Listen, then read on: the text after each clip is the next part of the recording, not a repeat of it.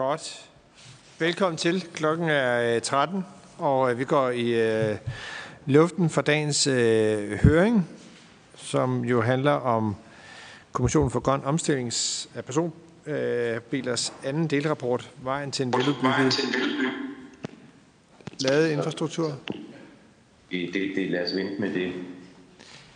Per, jeg tror, du lige skal slå lyden fra, kan jeg se. Per Skumsager Hansen. Ja. Ja. Det er godt. Vi får i spillet i stedet for. Øh, det er jo efterhånden en klassiker, at sådan noget skal ske undervejs. Så det tager vi bare med. Øh, men jeg hedder Jeppe Brugs, formand for Transportudvalget, har fornøjelsen af at byde velkommen til høringen øh, og kommer til at lede os igennem den første del af programmet, og så bytter jeg med min gode kollega Malte Larsen fra Socialdemokratiet øh, kl. 14. Øh, der er jeg desværre nødt til at, øh, og skal være et andet sted øh, til sidst i høringen her. Men jeg vil gerne sige en særlig tak til dagens oplægsholdere. Vi er rigtig glade for, at I har haft tid til at være med. Øh, og også en særlig tak til underudvalget, der har stået for høringen. Malte Larsen fra Socialdemokratiet, Christian Biel Lorentzen fra Venstre og Susanne Simmer fra Fri Grønne. Og så vil jeg selvfølgelig gerne byde velkommen til de øh, tilhører, der følger høringen virtuelt. Øh, og, øh, og det er jo sådan, vi gør det i øjeblikket. Jeg tænker, at alle efterhånden er fortrolige med øh, mekanikken, så det gider jeg ikke gennemgå så meget, og så må folk jo huske at slukke mikrofonerne når, i det hele taget, medmindre man, man skal sige noget. Det er selvfølgelig også vigtigt, at selvom det er på den her måde, at der er mulighed for at stille spørgsmål, og det er der så sidst i høringen øh, under en bred debat fra 14.40 til 15.25, øh, for de tilhører, som har taget imod tilbuddet og følger høringen via Teams. Øh, endelig så vil jeg byde velkommen til medlemmer, øvrige medlemmer af Transportudvalget, øh, også til de medlemmer øh, af Boligudvalget og Skatteudvalget og Klima-, Energi- og Forsyningsudvalget, som også er inviteret til høring i dag. Og så ved jeg også, at vores transportminister også er med øh, virtuelt og følger høringen. Øh, så det var sådan lidt om deltagerskaren. Så skal jeg sige, at vi har jo et, et, et spændende, øh, også et tæt program, og derfor lige en venlig opfordring til at overholde tiden øh, i forhold til indlæg, øh, og også at hvis man stiller spørgsmål og giver svar, at det så formuleres kort og præcist. Det var det, det for de indledende bemærkninger, og så er det sådan set en kæmpe fornøjelse øh, at byde velkommen til, øh, øh, til præstation af kommissionens anbefalinger. Øh, en del er til stede her, øh, og, øh, og jeg forstår også, at Britta Bay er med fra Teams på, fra Norge. Ellers vil jeg byde velkommen til Anders Eldrup, formand for kommissionen, til Ninette Pilgaard, øh, og ja, også Britta Bay, fra, som er med over Teams, øh, Mogens Forskerav, Forskerav Thijs Vække, øh, Otto Anker Nielsen, og så giver jeg til jer i første omgang. Værsgo. Tak for det, og tak for invitationen til at komme her i dag og præsentere vores anden delrapport. Skal jeg dig den lidt? Ja, godt. Øhm, jeg prøver, om teknikken virker her, og trykker på. Det ser ud til at virke. Det er forsiden af vores anden delrapport. Øhm, den er jo som sagt nummer to. Den første kom vi med i september sidste år, og den blev fuldt op inden årets udgang af en politisk aftale om, hvordan skatter og afgifter skal være på det her område. Jeg vender tilbage til, til det om et øjeblik, men kun i en kort sidebemærkning. Og så kom vi her i februar med anden delrapport, som så handlede om, øh, hvordan får vi en ladeinfrastruktur til at betjene elbilerne. Så det første, hvordan får vi en afgiftsstruktur, så vi får elbiler, og det andet, hvordan får vi nogle ladefaciliteter, så vi kan lade dem op.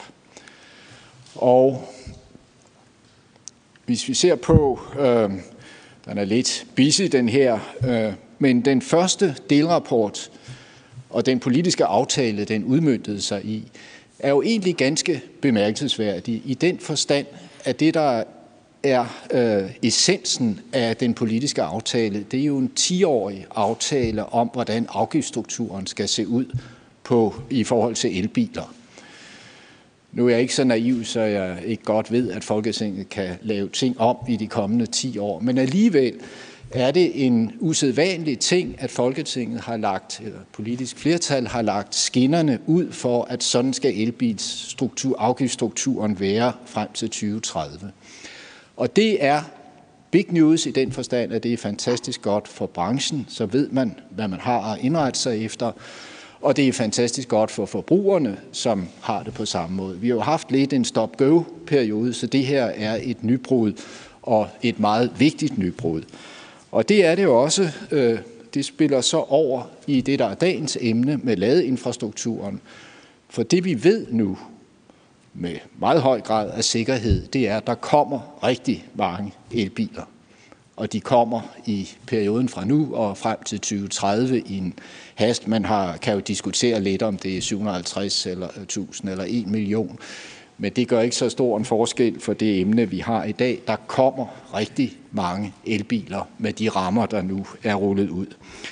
Og det betyder jo også for ladeinfrastrukturen, at så er de private operatører, som kunne gå og overveje, om de vil sætte ladeapparatur op, de er nu betrykket i, at det, der hidtil ikke har været, nogen, øh, eller været en usikker forretning at sætte ladeapparatur op rundt omkring, nu kan man se ind i noget, hvor der er en plan, det ruller, og det vokser i perioden. Og vi kan også se effekten allerede, at hvor vi indtil nu har haft ganske få virksomheder, der var interesseret i at rulle ladeinfrastruktur ud.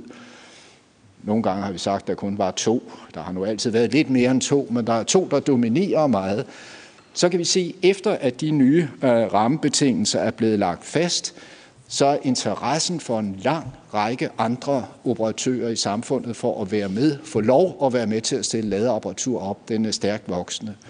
Så den langsigtede aftale om afgifterne, den har et fint spil, spil over på, at branchen er blevet mere interesseret i at være med til at, at opfylde den sidste del af historien. Det, som så også står på den her øh, slide, det er, at vi har i Danmark rigtig gode forudsætninger for elbiler. Og øh, vi har, at 75 procent af dem, der ejer elbil i dag, og det vil nok være nogenlunde det samme fremover, de har en egen indkørsel, hvor de kan have en ladestander øh, hængende på væggen. 75 procent. Vi har, at de ture, vi er jo ikke så stort et land, så de ture, vi kører, de er korte. 98 procent af alle turene er mindre end 100 kilometer. Og det vil sige, at der er ikke noget problem med, at batteriet løber tørt for det store flertal af turene. Og så har vi selvfølgelig det der med, at vi kan putte vindstrøm ned i batteriet, og det der med grøn strøm, det er jo også en, en, en rigtig god ting. Så vi har gode forudsætninger, hvad det angår. Vi har to steder, hvor, det, hvor tampen brænder lidt, øh, alt det sagt. Det ene, det er, når vi skal køre på langtur, øh, og batteriet bliver fladt. Det skal vi være sikre på, at vi kan løse. Og det andet, det er den fjerdedel af befolkningen, som ikke har mulighed for at stille deres egen ladestander op, så de kan lade op derhjemme om natten. Dem er vi også nødt til at servicere. Og det er i høj grad folk, der bor i etageejendomme, altså dermed i øh, byerne. Så det, jeg vil fokusere på øh, i det følgende, det er de to hovedproblemer, der er. Hvad gør vi på langturene, og hvad gør vi med dem, der ikke har deres egen øh, ladestander?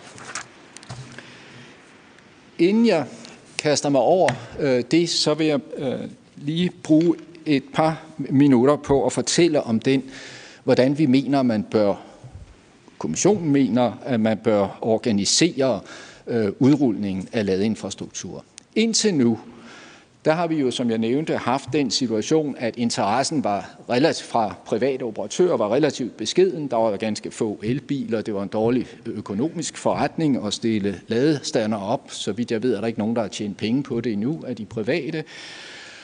Og derfor så har man øh, kørt et system øh, at dem, der kom først til mølle, dem, der viste en, overhovedet viste interesse for at stille ladestandere op, de fik øh, lov at stille ladestandere op. Det går ikke fremad, fordi nu er der langt flere private operatører, der er interesserede. Derfor er vi nødt til at have en mere struktureret af, øh, tilgang til det. Så det vi foreslår, det er, at der skal laves sædvanlige udbud, dem, der ejer det offentlige rum langs hovedlandevejsnettet, det er Vejdirektoratet, staten, men Vejdirektoratet, og i byrummet, kommunen, dem, der ejer det offentlige rum, de må udpege her og her og her, har vi lyst til at have nogle ladestandere stående, er der nogen, der er interesseret i at byde ind og, og, og øh, opstille standere her. Og så må det være sådan, at den, der byder højst, vil betale for at få lov at stille en stander op, øh, får tilbuddet. Nogle steder er der så ikke nogen, der byder, og der kan man så have en omvendt licitation, om man så kan sige, sådan at man siger, hvem skal have det mindste tilskud for at stille en ladestander op. Når jeg tvæler lidt ved det her, så er det fordi, med mange operatører, øh, som vi kan se i fremtiden, så er det vigtigt, at det her kommer til at foregå på en transparent og gennemsigtig og struktureret måde. Ellers vil vi få en masse øh, kritik af, at den ene er blevet tilgodeset på bekostning af den anden. Man kan allerede, hvis man har et meget følsomt øre, så kan man allerede enkelte steder i landskabet høre den slags kritik, at det var dog mærkeligt, at de fik lov, og vi blev eksport og sådan noget. Så vores øh, bud på det er, at vi må lave en udbudsmodel, og vi må have sat det system, og det må være det offentlige, en KSU Vejdirektoratet eller kommunen, som siger, at vi vil gerne have ladestanderne her og her, og så kan man byde ind på det grundlag. Så bliver det øh, fair og square for alle. Så er det jo så også så heldigt i øvrigt, at når man, øh, hvis man bruger en sådan model, en udbudsmodel, så kan man jo i forbindelse med, at man laver udbud, så kan man også stille nogle betingelser, hvis man har lyst til det. Så kan man jo lade være at byde, hvis man ikke synes. Men det offentlige får et værktøj til, at man kan stille nogle betingelser og sige, I kan få lov at stille op her, hvis sådan og sådan og sådan. Det kan for eksempel være betingelser om roaming, at, de, øh, at man skal øh, flere forskellige selskabers øh, kunder skal kunne bruge apparaturet. Det kan være betingelser om, hvor meget oppetid der mindst skal være. Der er jo ikke meget ved en ladestander, hvis ikke den virker. Det kan være betingelser om, at det offentlige vil have adgang til de ladedata, der bliver opsamlet. Det lyder lidt nørdet, og der er måske ikke det helt store i det i dag, men når vi kigger fremad, Data det er kilden til mange ting i det her samfund, flere og flere ting. Når vi kigger fremad, så er det vigtigt, at det offentlige sikrer sig adgang til data, øh, for at man kan dimensionere udbygning af trafiknettet øh, bedst muligt i fremtiden. Og sådan nogle ting øh, skal man, kan man få med, så at sige, gratis i forbindelse med udbudsmodellen. Så er der en, en lille ting, men som dog har en betydning. I dag, i den mere ustrukturerede måde, vi har gjort det på hidtil, da øh, hvis nogen får lov at stille en ladestander op efter først til mølle-princippet, så vil de normalt få det tildelt måske i 5-7 år. Øh, lidt afhængig af, hvad det er for noget. Og det betyder, at man så vil afskrive sit anlæg inden øh, i den periode 5-7 år. Det er okay med det, der står over jorden, for det holder ikke så frygtelig meget længere. Så det svarer nogenlunde til levetiden for det. Men det, der er under jorden, kablerne, som man også, som også operatøren betaler, de holder jo 50 år. Så det vi gør i dag, det er, at vi gør det unødigt kostbart her og nu øh, for øh, de private operatører, fordi de skal afskrive på 5-7 år noget, der holder i 50 år.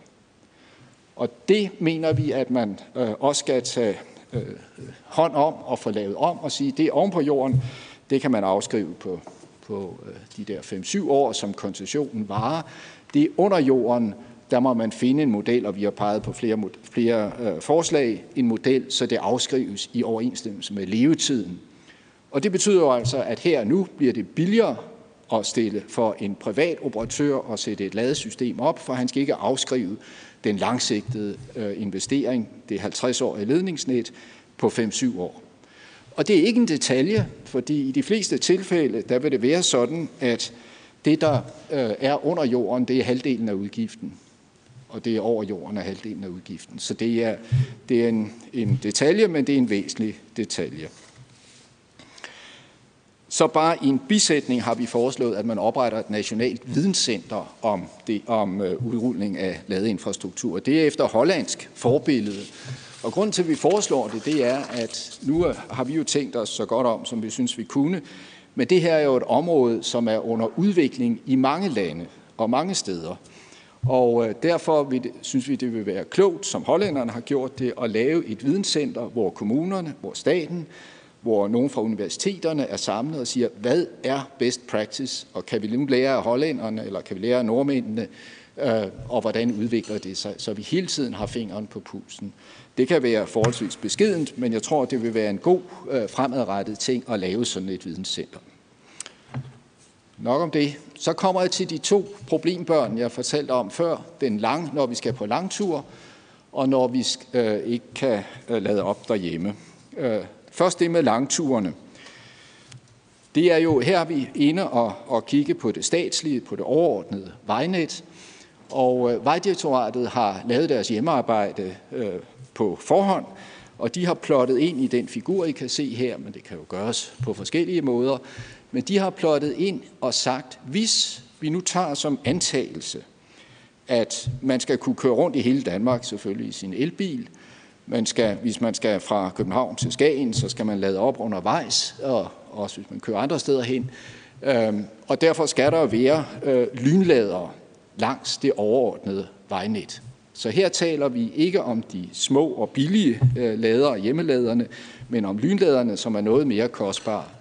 Hvor mange skal vi have af dem, for at Danmark er dækket? Og hvis vi tager den øh, hypotese også, det kan også gradbøjes, hvis vi tager den hypotese, at den travleste dag i året, det er formentlig lille juleaften eller sådan noget, vi jeg tro, men den travleste dag i året, der må man højst vente to minutter på at få plads til at lade op. Øhm, det, kan man, man, det kan man jo skalere, som man vil. Men hvis man tager den øh, hypotese, så får man noget, der minder om det kort, der er vist her. Og nu er det måske svært at se, men kortet der er så markeret, hvor langs det overordnede vejnet bør der være ladestationer. Og de tal, der står, det er, hvor mange udtræk skal der være på de enkelte ladestationer. Øh, analysen er, at hvis vi vil opfylde det meget, meget høje krav, som det jo er, at man højst må vente to minutter på den travleste dag, hvis man vil opfylde det krav, så skal man have cirka 950 ladeudtræk. Ikke individuelle standere, for som I kan se, så øh, er der mange af de her, hvor der er op mod 100 udtræk på et enkelt øh, sted, øh, fordi der er rigtig meget trafik. Vi kan også se her, at Danmark er jo begunstiget, hvad man skal sige. Der er jo en trafikkorridor, der går Storebælt, Fyn, Lillebælt, og så spreder det sig op i Jylland. Men der er simpelthen en, en korridor, hvor der skal være rigtig mange lade udtræk, fordi det er der, trafikken er samlet. Øh, og det kan I se på, på tallene her. Pointen er, at øh, der ligger sådan en plan fra Vejdirektoratet. Vejdirektoratet kan gå i gang med, så snart øh, der er politisk øh, grønt lys til det, og udbyde ikke dem alle sammen, så mange elbiler har vi jo heller ikke endnu, men starte på udbud om, hvem vil stille ladepunkter eller ladeposter op her og her og her, som det er vist på figuren.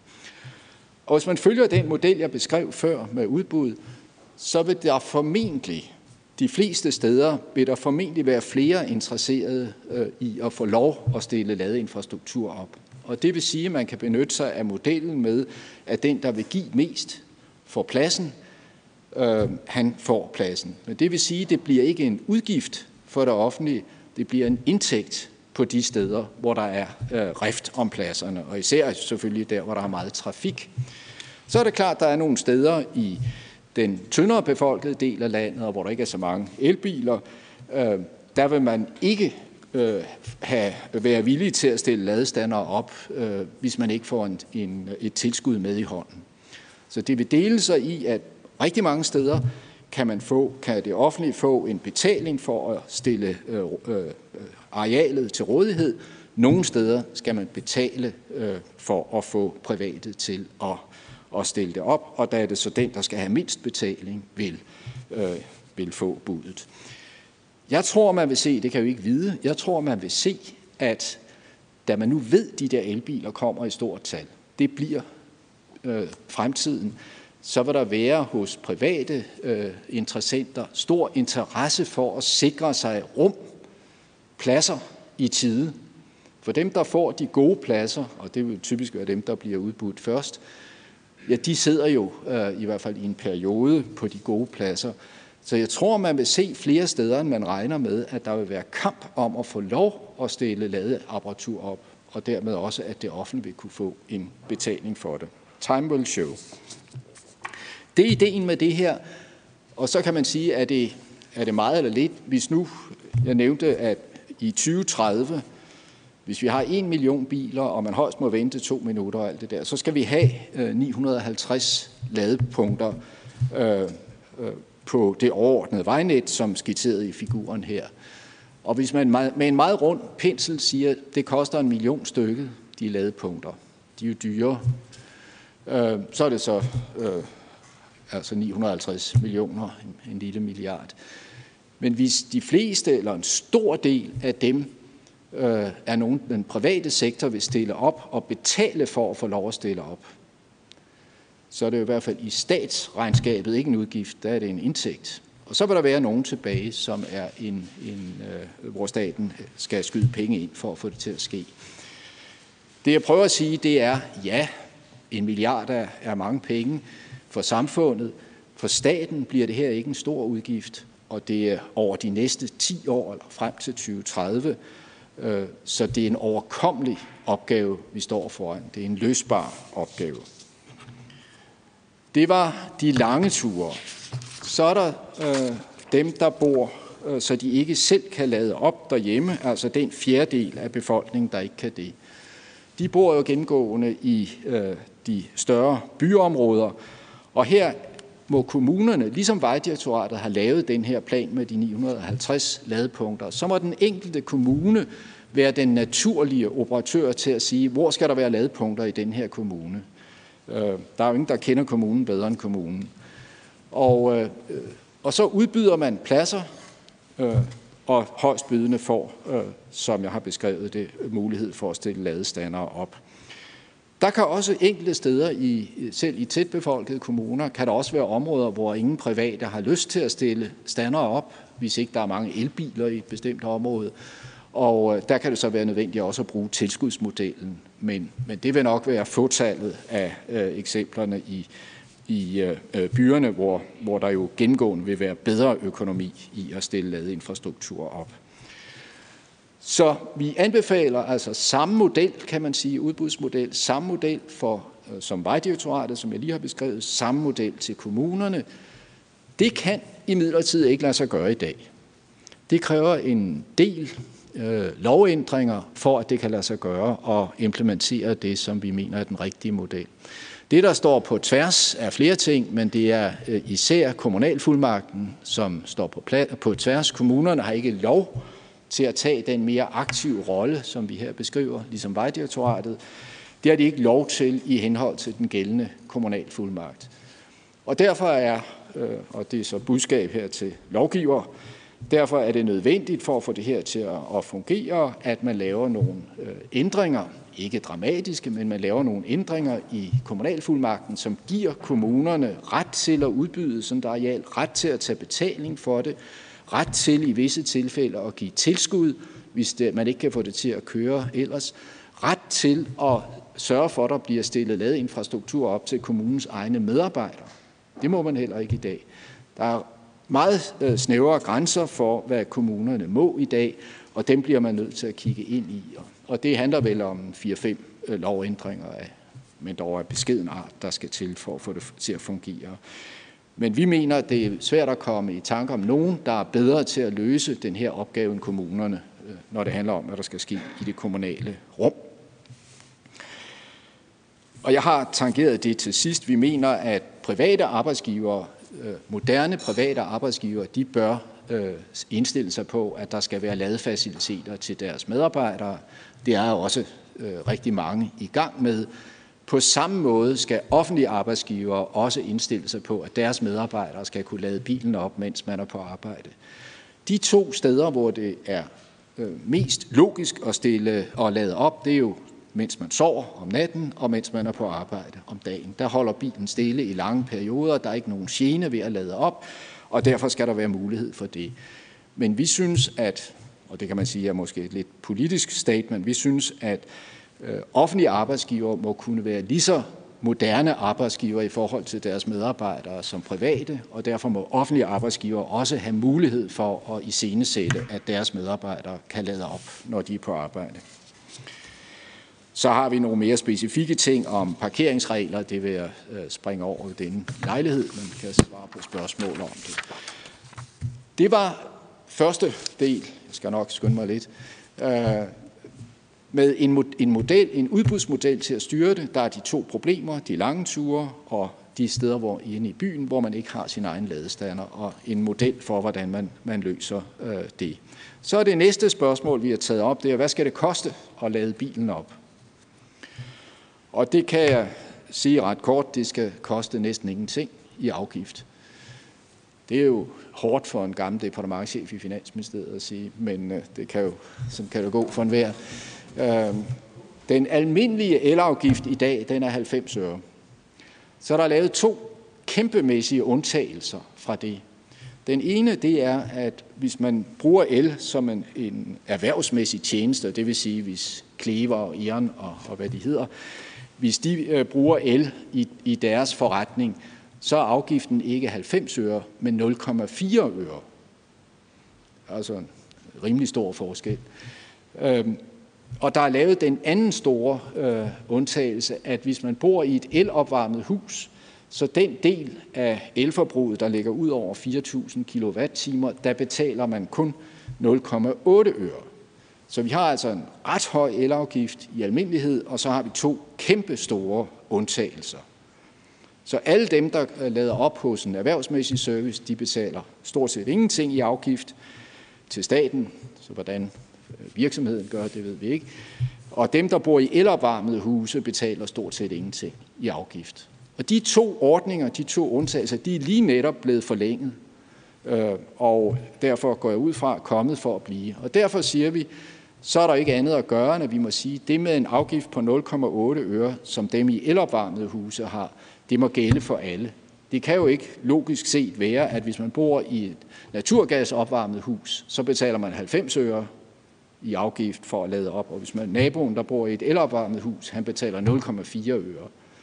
Det tror jeg ikke vil holde ret mange minutter i det offentlige rum. Så vores forslag er, at afgiften for opladning øh, derhjemme, den skal være 0,8, uanset om man bor i den ene eller den anden slags hus. Og det vil sige, man kan også formulere det på en anden måde, det vil sige, at det bliver ganske, det er i forvejen forholdsvis billigt at køre i elbil af en lang grunde, vi beskrev i den første rapport, men øh, nu vil altså den løbende udgift til elbiler, den vil, vil blive yderligere betragteligt reduceret. Man skal selvfølgelig betale for strømmen dog. Det slipper man ikke for. Men afgiften, den er stort set væk. Som og det kan man have forskellige. Jeg havde privat synes, den skulle være lidt højere, men med de regler, der er, reglen om de 0,4 øre, reglen om de 0,8 øre, så mener jeg, at skinnerne er lagt ud på sådan en måde, så øh, der er ingen vej udenom, at afgiften fremover må være 0,8 øre. Altså næsten ingenting. Så det er godt at, blive, at være elbilsejer, hvad det angår. Så er det næste spørgsmål, det er, nu har vi fået bilen lavet op, men de ledninger, vi har i vores elsystem, de skal jo også have en tykkelse, så de kan klare øh, det træk, der nu kommer fra elbilerne. Og hvordan får vi sikret det? Her er vist Energistyrelsens øh, vurdering af, hvordan elforbruget vil stige øh, årene frem. Og vi er jo på vej ind i en stor elektrificering af vores samfund. Og det er det, som er nødvendigt for 70 procents målsætning osv. osv. Uden at gøre en lang historie ud af det, det der er indcirklet her, det er det ekstra træk i elforbrug, der kommer fra elbilerne. Og de kommer jo ned fra ingenting, fordi vi har så få i dag, og så vil de vokse helt igennem. Og det er et betydeligt træk. Men sammenlignet med hele elforbruget, så er det trods alt relativt beskedent. Og derfor konkluderer vi, der skal laves nogle kloge regler, sådan at elselskaberne og elnetselskaberne får incitament til at udbygge deres elnet. Men det er øh, regler, som man ikke skal specielt designe med udgangspunkt i elbilerne, for det er kun en mindre del af væksten. Det er regler, som man skal øh, designe i lyset af den generelle vækst i elforbruget. Og det vil sige, at vi mener, at det er noget, Energiministeriet må se på, når de justerer hele lovgivningen omkring elnetselskaberne. Og der ikke er en specifik øh, case for elbilerne. De er en del af det, men kun en mindre del af det. Så det var ledningerne. Så er der et øh, fjerde punkt, jeg vil nået frem til, og det er måden, vi lader op på. Vi ved alle sammen, at der er øh, i elsystemet øh, noget, der hedder en kogespids. Det er, når vi kommer hjem fra arbejde kl. 17, så stiger elforbruget, mens man koger kartofler, og frem til man får øh, fjernsynet godt i gang. Så mellem 17 og 20, der har vi det største elforbrug i dag. Øhm, og så flader det ud, og om natten er der jo næsten ingenting. Det er jo sådan, at de ledninger, vi skal have, det elnet, vi skal have, de skal dimensioneres efter det tidspunkt, hvor der er mest pres i elsystemet. Og det er mellem 17 og 20.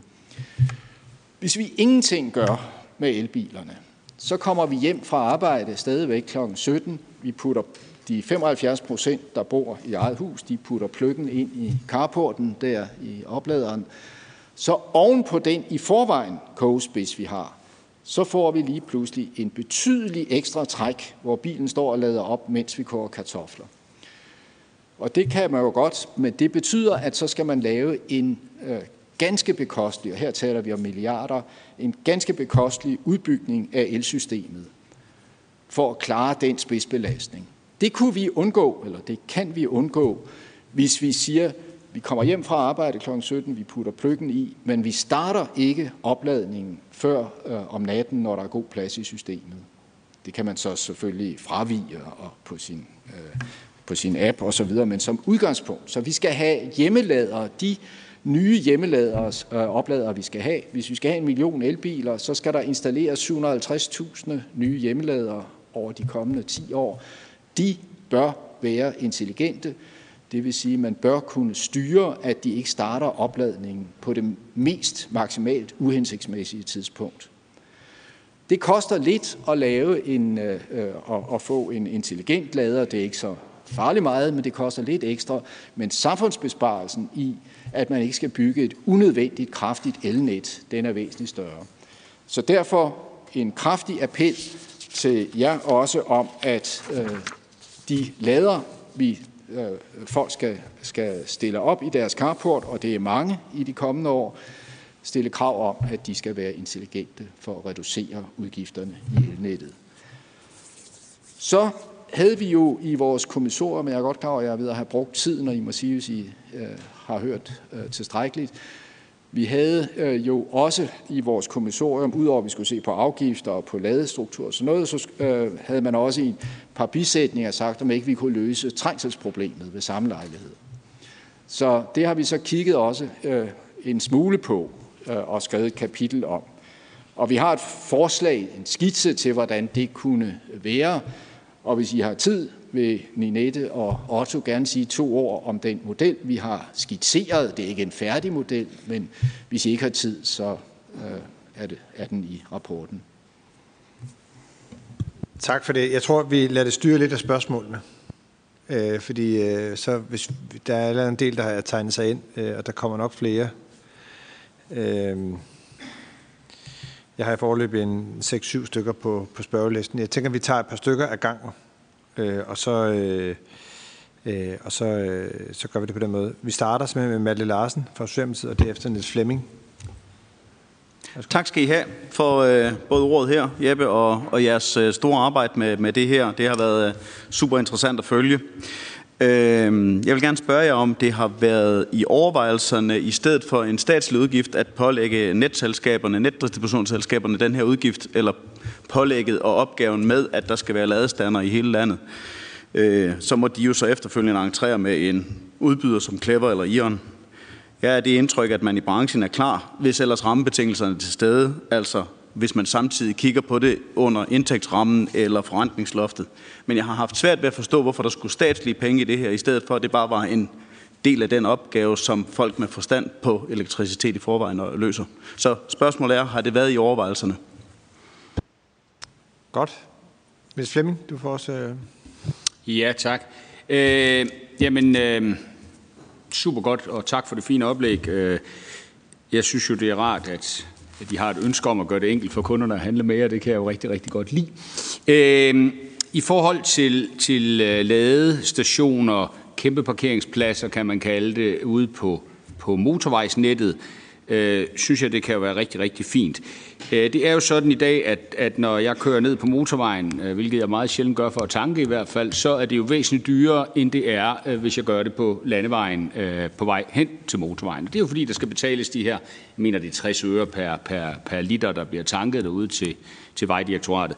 Øh, ser I øh, det samme her, altså der skal betales en ekstra pris, hvis man, hvis man lader ude på motorvejen i forhold til, øh, i forhold til hvis man gør det på landevejene, og hvordan, hvordan hænger det i øvrigt sammen med den her med, at, at de skal betale for at ligge nogle steder, men hvorimod hvis, hvis, hvis de ligger sig mindre befolkede steder, så skal de ikke betale. Øh, så skal vi betale. Øh, det andet det spørgsmål til afskrivningerne på det her med, med, med, øh, med ladestanderen. Øh, jeg er sådan set meget enig med dig i, at den holder nok en, en, en 4-5 år, og så er den øh, både afskrevet og, og klar til at blive udskiftet. Men det, der ligger under jorden, øh, det er jo ikke sikkert, at det samme selskab, som afskriver på det, der er over jorden, øh, overlever. Og dermed øh, skal der et nyt ind. Hvad gør vi så med afskrivningerne under jorden? Eller er det, er det to forskellige steder? Er det, som Malte Larsen nævner, er det, er det måske energiselskaberne, der skal sidde med den? Eller hvordan, hvordan ser I det? Øhm, tredje spørgsmål, det er, vi nærmer os jo et kommunalvalg. Øh, jeg er ret sikker på, at der ikke er en kommune med respekt for sig selv i Danmark, som ikke lige om lidt vil gå ud og melde ud, at vi vil være den grønne kommune i Danmark. Øh, det er bare et billede, jeg har. Jeg har fået nogle enkelte henvendelser øh, fra, fra kommuner, som... Øh, som jo øh, beskriver netop det her, og så siger de, øh, og så er der private virksomheder, det kan være en, en, en bilforretning, øh, hvor man kan køre ind og tanke, og man kan få vasket sin bil, og tilbyder kommunen gratis at sætte ladestander op, og får at vide, det må I ikke, for her kan man ikke få en kop kaffe. Og der tænker jeg bare, det, det virker på mig en lille smule tåbeligt. Øh, det ved jeg ikke, om er noget, jeg har kigget på i forhold til, til det kommunale. Sidst, men ikke mindst, så er der jo det her med opladning. Øh, det er jo sådan, at, at, at nogle gange så overtaler, overhaler teknologien jo også øh, politikere. Det sker jo relativt ofte. I forbindelse med femeren ved jeg jo, at man kigger på induktionsopladning på motorvejen, altså når man, når man kører over femeren og kan tage en, en ekstra pris for det. Øh, I forbindelse med opbygning af nye veje, eller ombygning af veje, eller ny asfaltbelægning osv., ser I det som en løsning på, øh, på nogle af de her ladeproblemer, og at man den vej rundt kan, kan, kan betale for at køre i indersporet, hvis der er opladning der i forhold til yderspor, eller hvordan man nu skal gøre det, men, men, men ser det som en, en del af løsningen. Jeg tror, jeg lader det være ved det. Tak. Værsgo. Ja, jeg starter lidt på det, og så min, nu har jeg talt så meget, som mine kolleger her vil, vil bistå mig med nogle af spørgsmålene. Til Valder Larsens spørgsmål om øh, det, der ligger under jorden om det ikke var mere smart, at netselskabet finansierede det. Og øh, det øh, er en tanke, vi har været inde på i kommissionen, for meget taler jo for det, hvis vi ser i, i København øh, for eksempel, eller andre byer. Så netselskabet ejer jo alle de der ledningsstumper, så hvorfor skulle de ikke eje den ledningsstump, som fører hen til en, en ladeboks? Øh, det var i hvert fald et spørgsmål, vi stiller os selv og drøftede en hel del. Nu må man jo ikke røbe fra, fra, fra hemmelige møder, eller hvad det er, men, men øh, øh, jeg kan sige, at jeg tror, der er en vis øh, smag for det synspunkt i kommissionen, men øh, Energiministeriet var meget modstander af synspunktet. Og det er jo deres lovgivning. Derfor kunne vi jo godt have foreslået det alligevel. Det gjorde vi så ikke. Øh, men Energiministeriet havde det synspunkt, at det kan jo være nogle af de øh, ladestandere, der, eller steder, der bliver sat ladestandere op, at det viser sig om nogle år, at så er der ingen, der vil bruge de ladestandere af en eller anden grund. Og så har, net, så har man påført netselskabet en udgift, øh, så hænger de på en udgift til den del.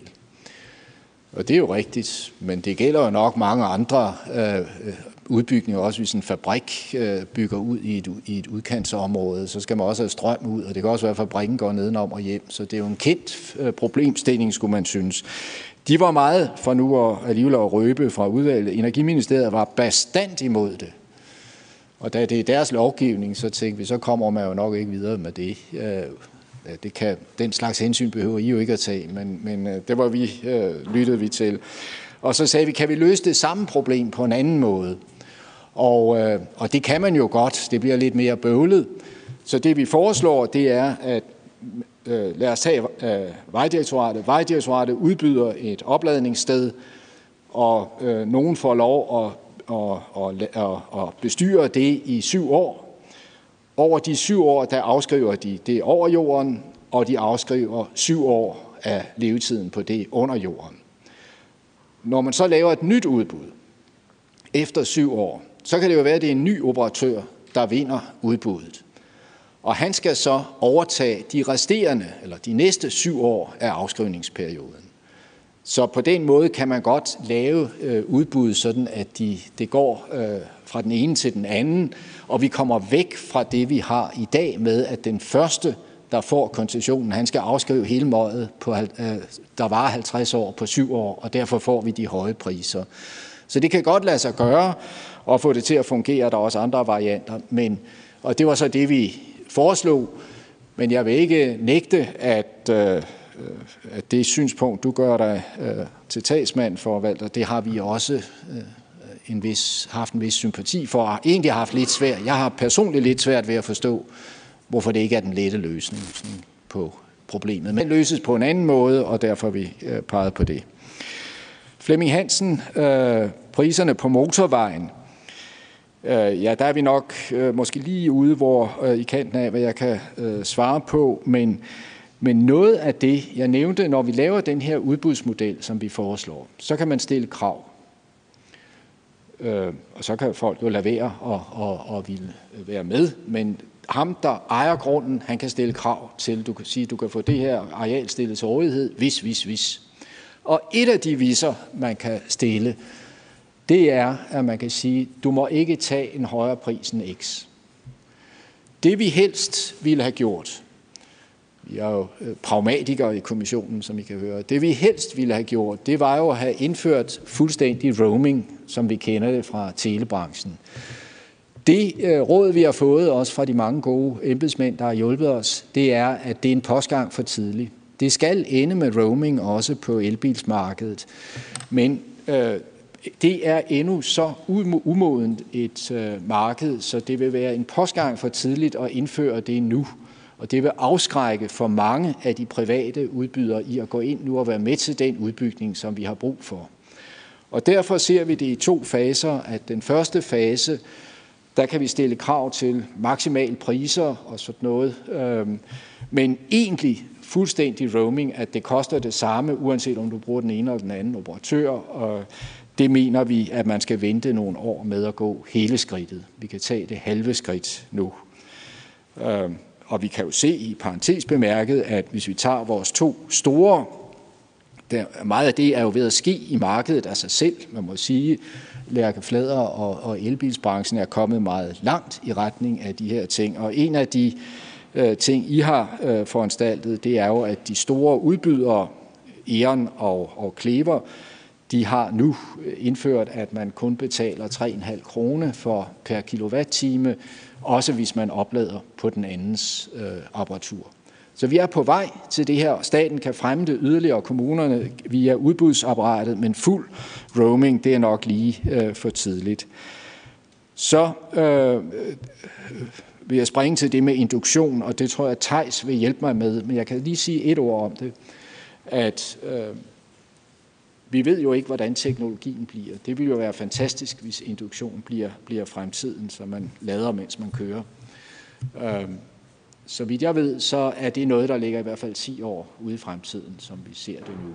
Øh, det, som er mit primitive synspunkt på det, det er, der hvor vi står i dag, foran et boom i antallet af elbiler, der øh, er der ikke nogen stor risiko for private operatører ved at gå ind og opstille øh, ladeapparatur, som vi kender det i dag.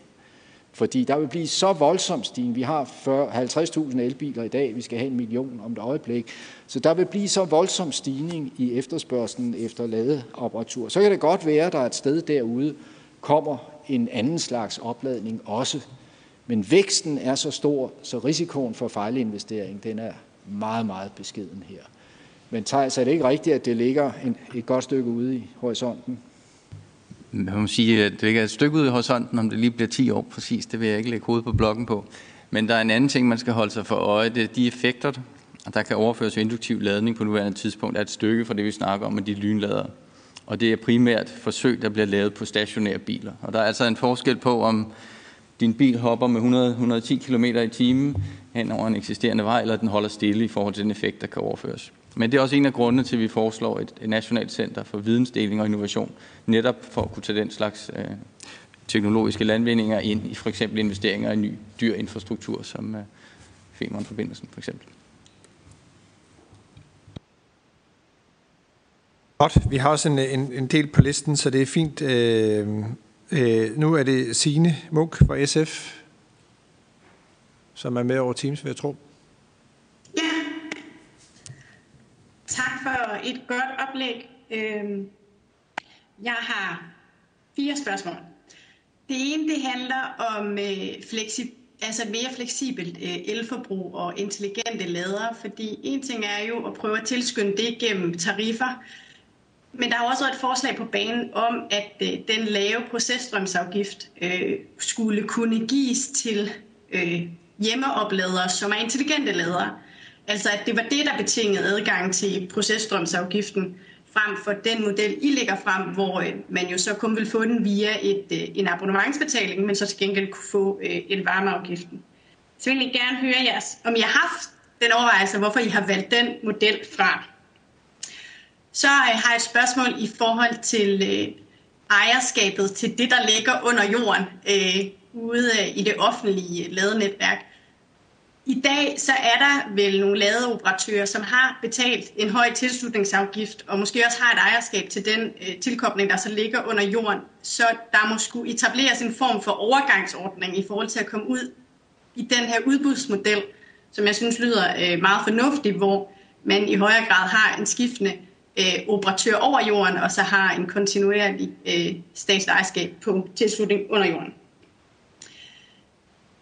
Og i forhold til kommunernes rolle øh, i, øh, i ladestander øh, opstillingen, der skal jeg bare høre, om der i jeres øh, udvikling af kommunalfuldmagten også ligger, at man kan få mulighed for, at de ladestander, man har stillet op til kommunens hjemmeplejebiler, for eksempel, hvis de kører på el, at det også kan benyttes øh, uden for arbejdstid, for eksempel, af private elbilskunder. Øh, altså, der er jo et eksempel på Samsø lige nu, hvor øh, de konkret øh, har fået øh, fået drejet den model af banen på grund af begrænsning af kommunalfuldmagten. Jeg skal bare høre, om det også ligger i jeres anbefalinger i forhold til mere frihed til kommunen. Og så et sidste spørgsmål i forhold til, øh, til lynladestander, måske særdeleshed og hurtigt ladestander, men der er jo flere steder i Danmark nu, hvor Clever Ion, de store operatører, har et, et form for fælles ejerskab på, på lynladestanderne, hvor man så som kunde med abonnement uanset om man har Clever eller Ion, kan benytte de ladestander. Og min fornemmelse er bare, at, at der er et stort incitament til at bruge de operatører, hvor man har et abonnement, hvis man jo har betalt øh, en fast pris, og på den måde vil have mest muligt ud af det, så kunne man forestille sig, at man lavede noget incitament til et dobbelt øh, ejerskab af de øh, særlige lynladestander, der bliver stillet op, så man kan bruge sit abonnement, uanset om det er ved Clever eller Ion. Ja, det var spørgsmålet. Tak for det. Og så har jeg mig selv på, og det relaterer sig lidt til både spørgsmål nummer to fra Signe øh, omkring øh, backbone, eller det, der ligger under jorden, øh, og måske virkelig også lidt til det sidste. Nu er du selv inde på, Anders, i forhold til øh, telemarkedet. Man lavede den fejl dengang, hvor man jo solgte koverinfrastrukturen til et selskab, og så havde vi jo meget bøvl i mange år med at regulere adkomsten fra andre selskaber. Øh, og jeg synes egentlig, det er interessant, øh, hvad du siger, at I er blevet anbefalet at vente med skarpe krav til roaming. Øh, det slår mig lidt, at man vil i virkeligheden, hvis man venter, får den udfordring, at der er begrænset antal operatører på markedet, øh, og så bagefter så skal man så bøvle med at finde ud af, hvordan får man så lavet en konstruktion. Øh, så, så jeg, jeg er faktisk også lidt nysgerrig på, altså forestiller jeg, at ejerskabet til det, der ligger under jorden, er statsligt eller er fælles. Jeg kunne også huske, at man på telemarkedet lavede en svensk model, tror jeg, hvor man lavede et fælles selskab, og så skulle alle operatører på markedet ligesom købe en andel af det selskab for at få en fælles adgang til infrastrukturen. Øh, og dermed imødekom man nogle af de udfordringer, vi havde på det danske telemarked. Øh, så jeg synes faktisk, det er ret afgørende, øh, nu hvor vi står her, at man faktisk griber det klogt an fra en start, så ikke man både ude i markedet, men jo også herinde på Christiansborg, skal bøvle rigtig meget med, med de udfordringer, der er. Og der er udfordringer i dag, hvor folk jo skal have to eller tre, afhængig af hvad det er, øh, brikker for, hvad for en ladestander man møder. Det er det ene. I relation til det, altså de 75 procent, der så hænger en ladestander op derhjemme, har I drøftet der, om der også der skal være krav om, at man kan, hvis man overtager den ladestander, men ikke har den samme abonnementsaftale eller den samme øh, elbil, i virkeligheden skal kunne have adkomst øh, til at, at overtage ladestanderen, uden at skulle hænge ny op, hvis det giver mening. Det var det. Så øh, må I svare på de to, og så har jeg tre på i øvrigt på listen. Øh, Christian Pil, Orla Hav og Louise Schack, som vi tager i næste runde. Ja, tak for det. Øh, jeg skal prøve at gøre det. Det er jo gode spørgsmål, og de kræver jo gode svar, men de kræver jo også korte svar, går jeg ud fra. Øh, Fleksibilitet. Øh, Sine øh, Munk spørger, om man kunne forestille sig, at øh, forudsætningen for, at man kunne få den lave afgift 0,4 øre, det var, at man stillede en intelligent lader op derhjemme. Og det kan man jo det kan man godt forestille sig. Og det, når vi ikke er gået videre ind i det, så er det fordi, vi siger, det der ligger lige for, synes vi, det er at parallelisere med den ordning, man har lavet til private husstande, nemlig dem, der har elopvarmning. Hvor man har lavet den ordning, og det tror lige i kraft her fra januar, man har lavet den ordning, at hvis du har en et privat bolig, og du har elopvarmning, så det forbrug, du har ud over 4.000 kWh, der betaler du 0,8 øre. Og altså 0,8 øre og 0,4 øre, det er jo det samme sådan for alle praktiske formål. Så derfor har vi, det er jo så lidt, så, så man ikke kan få øje på det alligevel. Så derfor har vi under øh, tænkt, at det nemmeste, det var at bruge den ordning, der allerede er for private husstande, altså de elopvarmede boliger, og lade den generalisere den og lade den gælde for alle boliger, det vil altså fjernvarmeboliger eller, eller naturgasvarmede boliger, eller hvordan boligen i øvrigt er opvarmet. Øh, så øh, det har, øh, har vi set som den simpleste øh, model. Men man kunne jo også have valgt øh, den anden model. Det med intelligens, om man så får intelligens nok, hvis man ikke stiller øh, en gulderod, Øh, op her. Og det er måske også det, der ligger i Sines øh, spørgsmål. Det tror jeg, man vil gøre, fordi det, man vil se, det er jo, at elprisen i fremtiden kommer til at variere meget mere, end vi har været vant til. Nu kan den jo måles time for time, elprisen. Og derfor, hvor vi har været vant til, øh, at elprisen var det samme øh, øh, hele døgnet, så vil vi jo se i fremtidens system, at elprisen den vil være væsentligt højere i kogespidsen, end den er om natten. Så det, der kan regulere det, det bliver en noget større øh, udsving på elpriserne, afhængig af øh, kost, eller det skal jo være kostægte priser, men fordi det skal være kostægte priser, så vil det blive dyrt at bruge el i kogespidsen, og billigt at få el i, øh, i nattetimerne. Og derfor er der en tror vi, tilstrækkelig reguleringsmekanisme der, uden at bruge afgiftsinstrumentet oveni. Lang forklaring. Det er under jorden, andet spørgsmål, det er under jorden øh, i det, der er etableret, øh, og der siger Signe, der må laves nogle overgangsordninger. Ja, øh, det skal der øh, utvivlsomt. Nu vil de, øh, et anlæg, der er etableret, de er jo der har man jo fået koncession for en periode. Man har fået at vide, at her må du stille dit apparatur op, og du kan gøre det i syv år, eller hvor længe det er. Og derefter så ved du ikke noget. Man har ingen krav, Øh, sådan er kontrakterne i hvert fald i al almindelighed udformet, man har ingen krav på som operatør noget efter de syv år. Det er jo derfor, at operatøren for en sikkerheds skyld siger, at så må jeg hellere afskrive det under jorden, også over syv år, selvom det lever meget længere. Så, øh, så det er klart, at de kontrakter, der er indgået mellem Vejdirektoratet, skråstreg, kommunerne og forskellige operatører, de skal køre til ende, som de er aftalt. Kommer der et nyt udbud, og der kan man så bruge de nye regler. Så jeg ved ikke, om det svarer på, på øh, og øh, så var der et spørgsmål om hjemmehjælperne øh, i en kommune, som, har, hvor man, som kører elbil, og hvor man så har nogle standere, så de kan lade op om natten eller øh, i øvrigt. Øh, og, øh, og det var Samsø, og øh, så er øh, den øh, kommunalfuldmagten så, siger så, om de kan ikke øh, uden videre også stilles til rådighed for andre end, end hjemmehjælperne. Det er klart, det, et af, det virker jo ikke fornuftigt. Øh, hvis standerne er der, og ingen bruger dem, så vil det jo være dumt, at dem, der bor i lejligheden lige ved siden af, ikke kunne gå ned og lade op med de standere. Og, øh, og det er en af de ting, øh, hvor vi peger på, at der må man have en lidt mere rummelig fortolkning af kommunalfuldmagten, så, så man kan få en hensigtsmæssig adfærd her. Så, øh, men det burde ikke være noget stort issue. Og så var det sidste spørgsmål, øh, spørgsmålet om øh, klever og iron. Det kan jeg nok ikke gå, gå helt præcist ind i, men det som vi forestiller os, og har talt om i hvert fald, det er, at de mange udbud, der nu kommer, for eksempel langs øh, det statslige vejnet, som er skitseret i, i Vejdirektoratets plan, der vil man formentlig, det er i hvert fald noget, Vejdirektoratet arbejder med, men øh, som vel ikke er færdig kalibreret endnu, men der vil man formentlig i en del af udbuddene stille krav om, at flere operatører skal kunne øh, komme ind på den pågældende plads. I dag er det sådan, at man, de øh, pladser, man får, der er man eksklusivitet på dem, hvis det er Iran eller hvem det nu er, der har fået en plads, så er det ærens plads i den periode, man nu har den.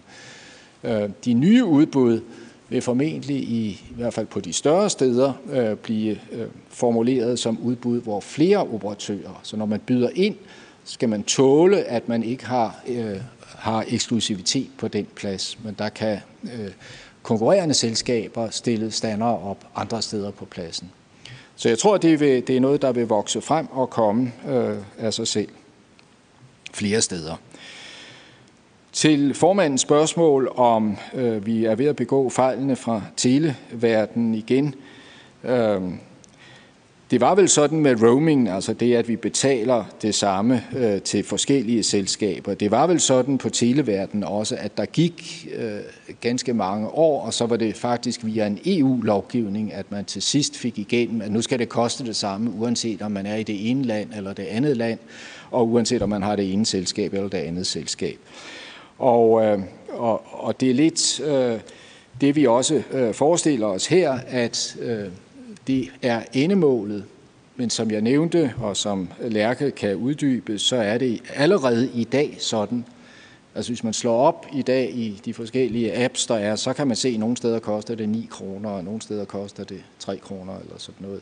Men, øh, men der er en konvergens på vej her, og hvis man er kunde hos Eon, så kan man køre over til Klever og lade op for 3,5 kroner, og hvis man er kunde hos Klever, kan man køre over til Iren og lade op for 3,5 kroner. Så øh, en stor del, og det er dog de to store, så en stor del af det problem øh, har fundet en løsning, en midlertidig løsning, så skal vi videre af vejen, men, men vi er kommet et godt stykke vej.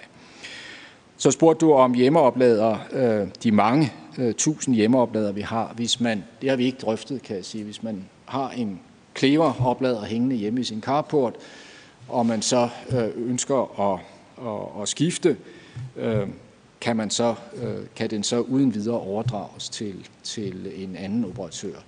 Og det ved jeg faktisk ikke. Det er jeg ikke sikker på, at den kan, som verden er i dag. Men det er et af de steder, jeg nævnte. Jeg nævnte nu de mange gode spørgsmål, I stiller. Det giver mig anledning til at trække en sløjfe tilbage til det, jeg nævnte i starten, at det vil være godt at lave et videnscenter og udveksle erfaringer på tværs af kommuner, på tværs af lande om alle de typer af spørgsmål, I rejser her. Hvad er bedste løsning på det? Øh, Mogens?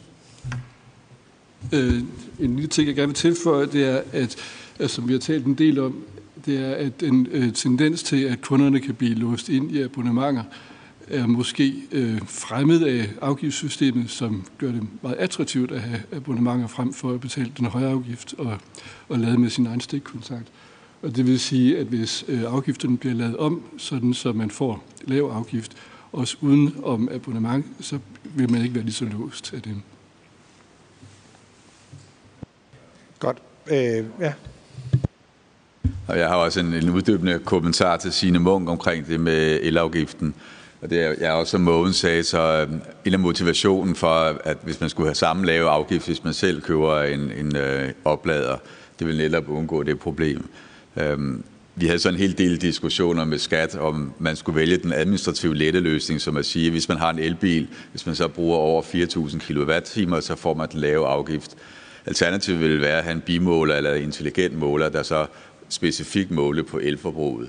Og man kan sige, at der er jo nogle retfærdighedsfordele ved det, fordi det med at have en flat rate, at det er over 4.000 kWh, det gør, at hvis man har en husstand, der i forvejen har et kæmpestort energiforbrug, måske 8.000 kWh, og de køber en elbil, ja, så får de med det samme rabat på elbilen, men de får også rabat på de 4.000 kWh i deres hus, husstandsforbrug, der overhovedet ikke har noget med elbilen at gøre. Omvendt kan det være en enkeltpersons husstand, der har et, et hus, der bruger ikke særlig meget energi, og som kun bruger 1.500 kWh om året. Vedkommende vil så skulle køre, øhm, bruge 2.500 kW forbrug af sin elbil til den høje takst, før vedkommende får en rabat. Og det vil sige, at det er tilfældigt, hvilken husstand man bor i, om man får den store eller lave rabat. Og, og det er ikke talt grebet af den, ud af den blå luft. Der er faktisk meget, meget stor forskel på husstandens elforbrug, så de ligger faktisk mellem 1.500 kWh op til 8.000, afhængig af selvfølgelig, hvor mange der bor i husstande, og om det er gamle eller, eller nye huse. Men alt andet lige vil sådan en flat rate på 4.000, det vil så straffe alle husstande, der er enkeltpersoner eller få personer, og det vil være en fordel for store husstande. Øhm, og det vil så give, kan man sige, en, en skævhed i forhold til afgiften. Og det vil man undgå ved at have en bimåler eller ved at have en intelligent måler, hvor det var helt dedikeret, at man kun fik rabatten på, øhm, på forbruget med elbilen. Det vil så til gengæld gøre, at man, man har en, en mere kompliceret installation, end, øh, end man har, hvis det bare var den her flat rate. Tak for det. Nu er situationen den, at øh, klokken er 14, og vi skulle egentlig have pause nu. Men jeg har tre på listen. Christian Pil, Orla Hav og Louise Schack. Og vi har 45 minutter til sidst til den brede debat. Så nu æder vi simpelthen noget af den tid, øh, for at sørge for, at der er tid til, at I tre også kan stille spørgsmål og få svar. Og så udskyder vi lige resten af programmet lidt. Vi starter med Christian Pil. Tak for det, formand, og, og tak til det store arbejde i kommissionen og for fremlæggelsen her. Øh, mit første spørgsmål det relaterer sig til de lange stræk, som vi startede med, øh, nemlig forholdet imellem, hvad skal egentlig betales til skatteyderne, og hvad kan vi forvente, at det private kan gå ind og finansiere. Øh, og, øh, og det snit der, det afhænger jo lidt af, om, om det er et guldæg. Altså, der er i hvert fald kunder i butikken, som det er anskueligt gjort her, og mange i fremtiden. Og derfor kan det jo blive rigtig givetigt at investere i de her ladestander. Men spørgsmålet, hvor er grænsen? Hvor er skatteyderne nødt til at tage over med henblik på, at der ikke bliver de her sorte huller, vi ikke vil have, analog med mobilnettet i sin tid. Så kan I komme lidt nærmere ind på det? Altså, jeg synes, det virker umiddelbart mange, hvis, hvis det er det antal, skatteyderne skal betale. Men jeg forstår det også sådan, at, at de private også godt kunne komme ind over der. Men det er jo noget, vi kommer til at diskutere politisk, derfor kunne det være interessant at komme lidt nærmere ind over. Og så er det det der med under jorden og over jorden. Der ved vi jo, at netselskaberne har investeret i mangt og meget gennem tiden. For eksempel bredbånd.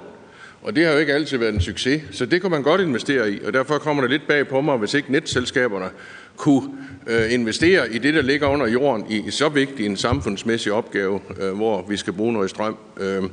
Og det tredje spørgsmål, det relaterer sig til byerne, hvor vi har en særlig øh, udfordring. Øh, det er, hvis der nu udpeges x antal pladser, 1000 pladser i København, jamen så skulle det jo nødt være sådan, at en elbil står og optager den plads øh, hele døgnet. Det vil sige, at der skal indføres et eller andet rotationsprincip. Har I gjort nogle overvejelser om, hvordan det skal fungere i praksis? Skal man så holde og vente en halv time til elbil X er færdig, og så kører videre, og så smutter man ind. Altså, det vil give noget praktisk bøvl, øh, som er inconvenient øh, i hvert fald. Men jeg ved ikke, om I har gjort nogle overvejelser om, om sådan noget kan fungere i praksis.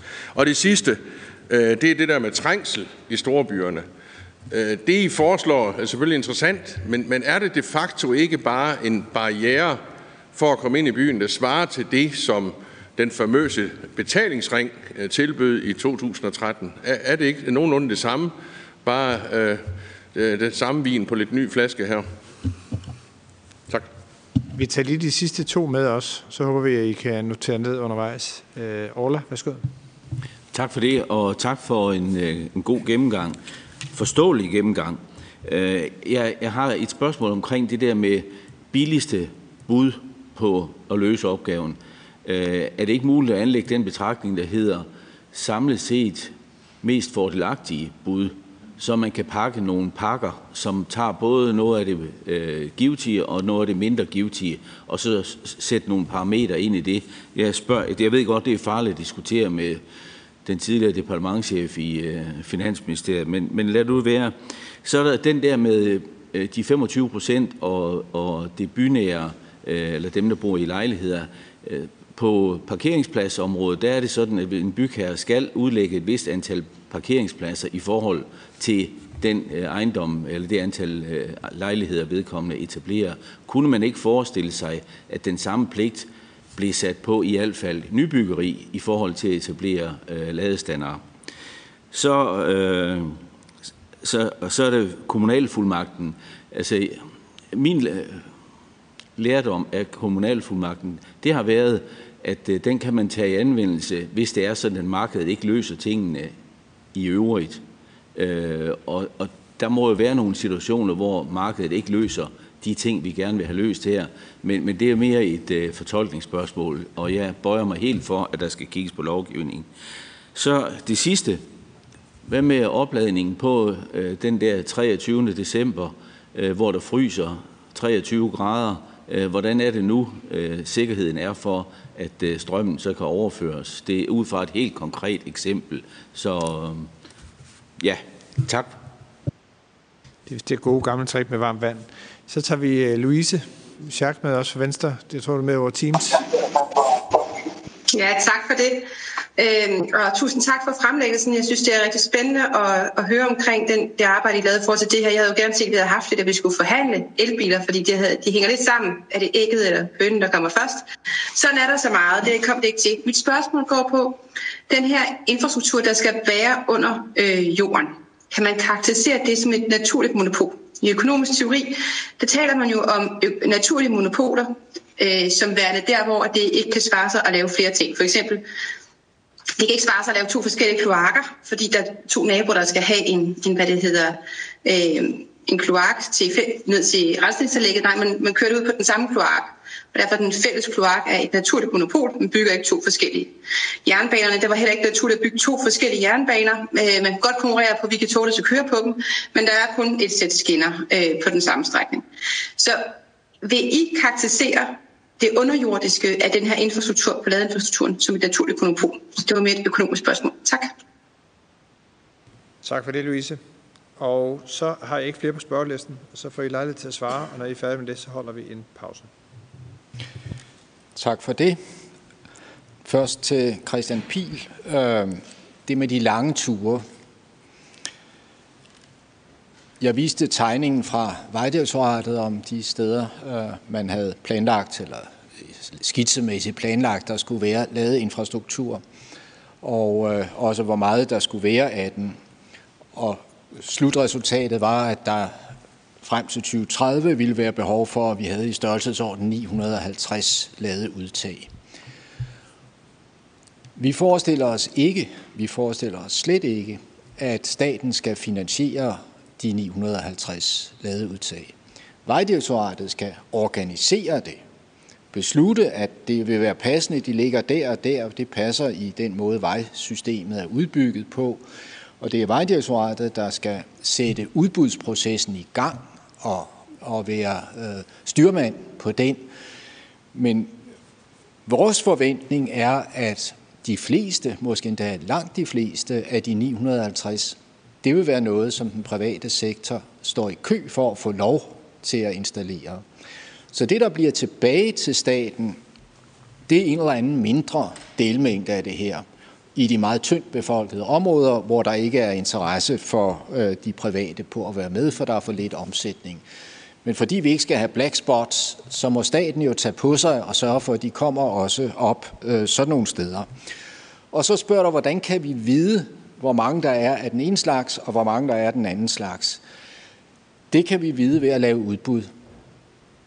Fordi når vi laver øh, potter ud, vi gerne vil have det der, man, Vejdirektoratet ved det også nogenlunde, for de har jo alle deres trafikanalyser, men endegyldigt kan man jo lave det ved at lave udbud, for hvis øh, der er interesse for de private, fint, så er de og de steder, de kører mere eller mindre af sig selv, og så er der nogle steder, hvor der ikke er interesse for de private, og der må staten så overveje, om øh, man har en øh, pose penge og kan sætte øh, gang i det.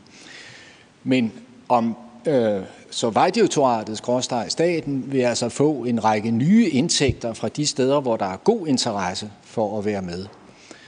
Og så skulle punge ud de steder, hvor der ikke er god interesse. Og udbuddet vil afgøre, hvor mange der er det ene og det andet.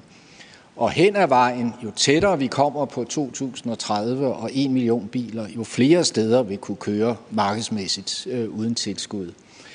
Det er allerede i dag sådan, at Vejdirektoratet, som i et vist omfang har lavet udbud allerede, de har indtægter på 60 millioner fra de øh, øh pladser, de øh, leger ud i dag, altså øh, øh, restepladser med kiosker og, og den slags ting.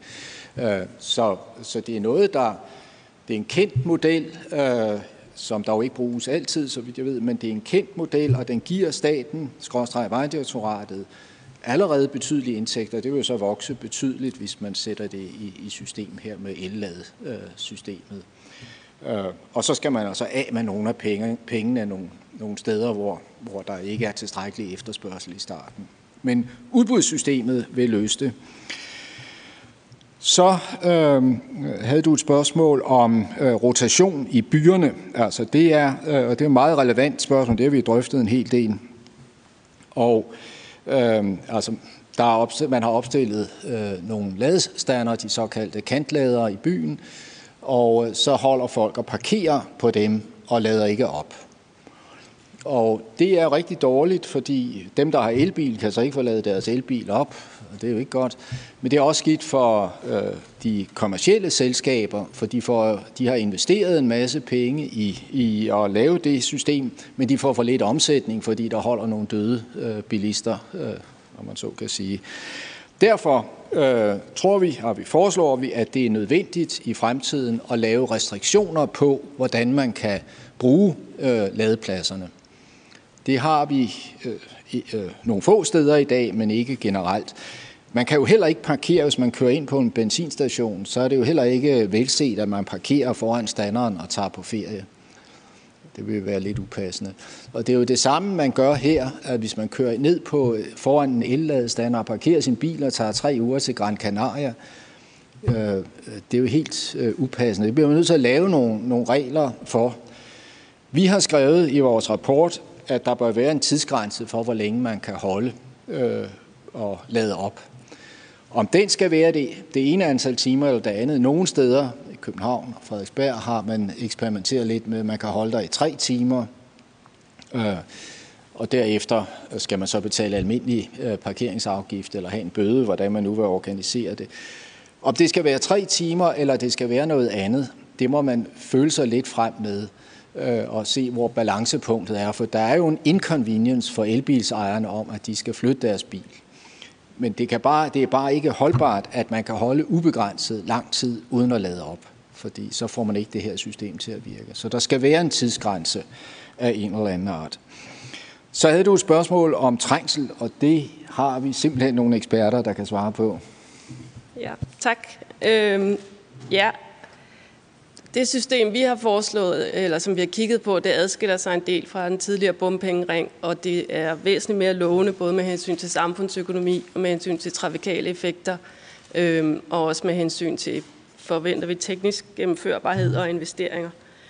Øhm, trængsel er selvfølgelig en, en, en barriere for at færdes i byen, og det er jo så sådan, at hvis man kan regulere trængslen på en hensigtsmæssig måde, så får man jo også forbedret mobiliteten og udnyttelsen af vejnettet i øvrigt. Grunden til, at, øh, eller på den måde, øh, systemet her adskiller sig fra bompengeringen, er, at det er væsentligt billigere, fordi vi foreslår, at man bygger oven på det system, der er lavet i forbindelse med miljøzonerne, hvor man kan genbruge noget af den øh, kontrolteknologi, man har sat op der, så de investeringer, der skal foretages, er forventeligt væsentligt mindre, og systemomkostningerne er mindre.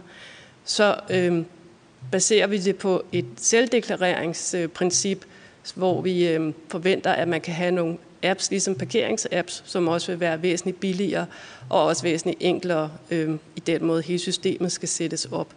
Og på den måde er det også bare meget mere målrettet øh, den trængsel, der er. Fordi det, der foreslås, er, at det er en minutbaseret øh, betaling, Og dermed så målretter det trængslen, og det rammer mere retfærdigt på turene, i stedet for at ramme de ture, der lige præcis krydser grænsen.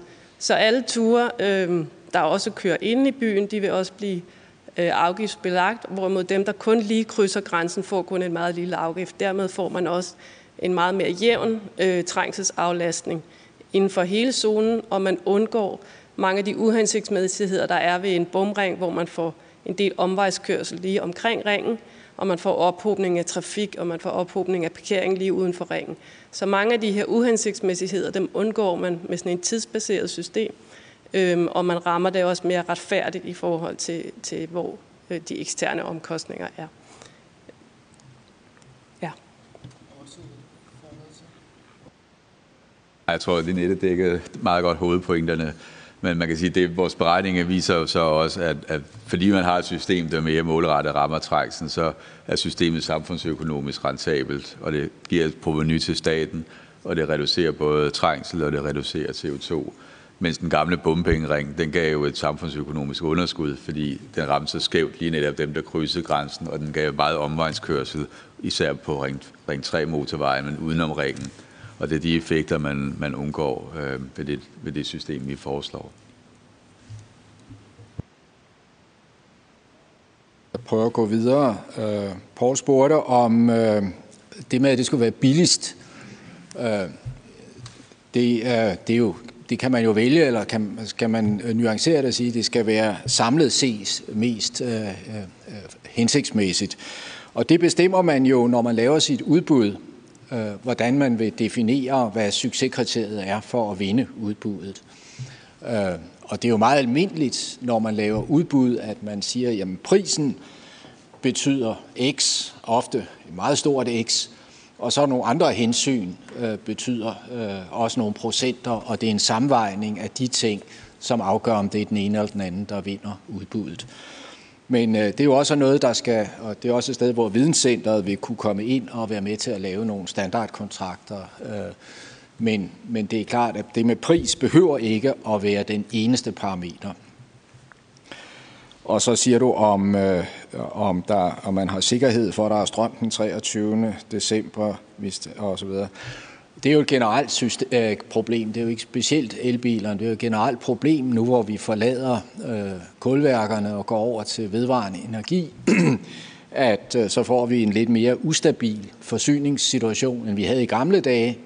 Og det er der jo øh, i hele energisystemet en lang række øh, overvejelser om, hvordan man løser situationen med også at få energi de dage, hvor solen ikke skinner og vinden ikke blæser. Og det handler om læring og det mange andre ting. Men, men der er det her jo bare en, en delmængde af et større problem. Louise Schack spurgte, om det under jorden kan betegnes som naturligt monopol, altså ledningerne. Og det mener jeg, man kan sige, det er. Øh, der er kun én. Øh, det er jo også derfor, netselskaberne øh, i dag, altså dem, der, der står for øh, de øh, elnetselskaberne, dem, der står for det i dag, de har øh, karakter af naturlige monopoler, og derfor er de også reguleret. De kan ikke sætte de priser, de vil, fordi de er de eneste, der udbyder den ydelse, øh, og derfor er øh, forsyningstilsynet holder øje med, hvilke priser de stiller, og der er nogle skrabe regler for det. Øh, så, og det samme vil jo skulle gælde her. Så ja, det er et naturligt monopol. Godt. Tak for det. Nu er klokken næsten 20 over, Øh, og det vil sige, at vi holder en pause til øh, 14.25. Det er en 7-8 minutter. Så skulle være tid til lige at tanke op og hvad man skal. Så vi holder en pause til 14 øh, og så fortsætter vi herfra med Malte Larsen, som overtager min plads. Tak.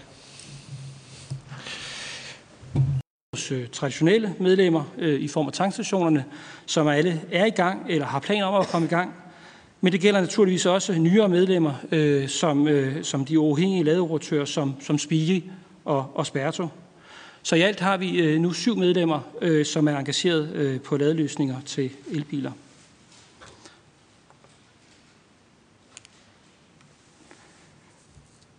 Det, der forener, forener vores forening, det er ønsket om at skabe et øh, velfungerende marked med stor konkurrence og udgangspunkt i forbrugernes behov.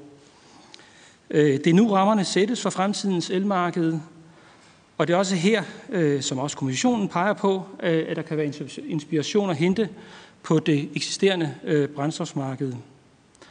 Ligesom på brændstofsmarkedet bør det være sådan, at elbilisterne frit kan vælge elladning ud fra kvalitet, pris og placering.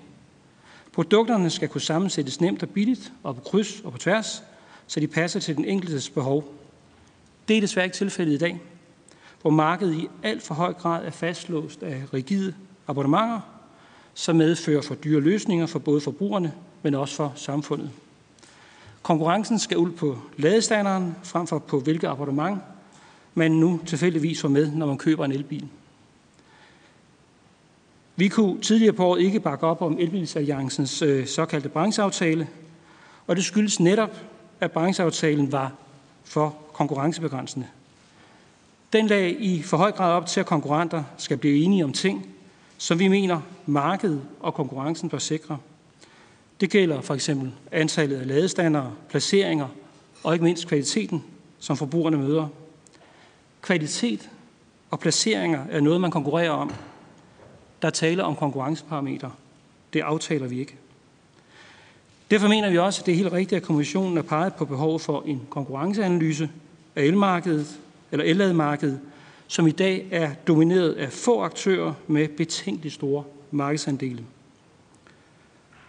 Og vi mener også, at det er relevant øh, at se på en ensretning af elafgifterne, så der skabes lige vilkår for alle, uanset om man har abonnement eller ej.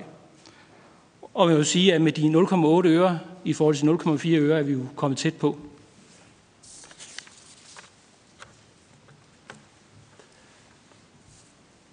Og så til kommunernes rolle, og det er jo også helt rigtigt, øh, som, som øh, kommissionen peger for, øh, på, at øh, det er rigtigt at se på den rolle, fordi øh, det er jo her, at kommunerne skal bidrage til udviklingen af et velfungerende marked for elladning, og ikke det modsatte.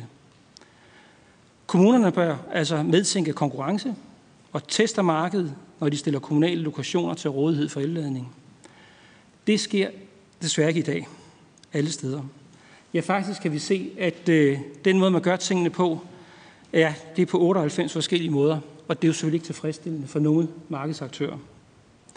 Vi ser alt for mange eksempler på første mølle, som Anders Seldrup også nævnte, uden at der stilles modkrav til ladeoperatøren. Og det skader konkurrencen. Første mølle til gode ser først og fremmest de ressourcestærke operatører. Hvis kommunerne ikke får gjort op med det princip, får vi ikke for alvor de små og uafhængige ladeoperatører ind på markedet. Indtil der kommer et øh, lovgivningsmæssigt krav med et udbud, og der er vi helt enige med kommissionen, at det skal der, bør kommunerne altså annoncere, inden de tildeler retten til at opstille ladestander på et givet lokation, at der også stilles krav til dem, der får retten til opstilling. Og det gælder fri og lige adgang, nemme betalingsløsninger og gnidningsfri roaming. Roaming skal ikke bare være en mulighed, men også foregå uden de her kæmpe ekstraregninger, som vi ser i dag. Vi ser eksempler på, at ladeoperatører nok til, øh, tillader roaming, men samtidig pålægger gebyrer, som mange dobler prisen for forbrugerne. Og her taler vi ikke kun om Clever og øh, Eon, der er også andre operatører på markedet naturligvis. Og det dur jo simpelthen ikke. Så her bør kommunerne, men også staten, stille øh, klare krav til operatørerne.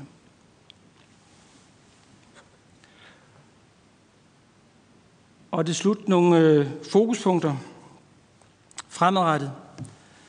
Øh, vi forstår, forstår godt, øh, når der er et politisk ønske om at, at støtte en udvikling, hvor der bliver investeret foran markedet.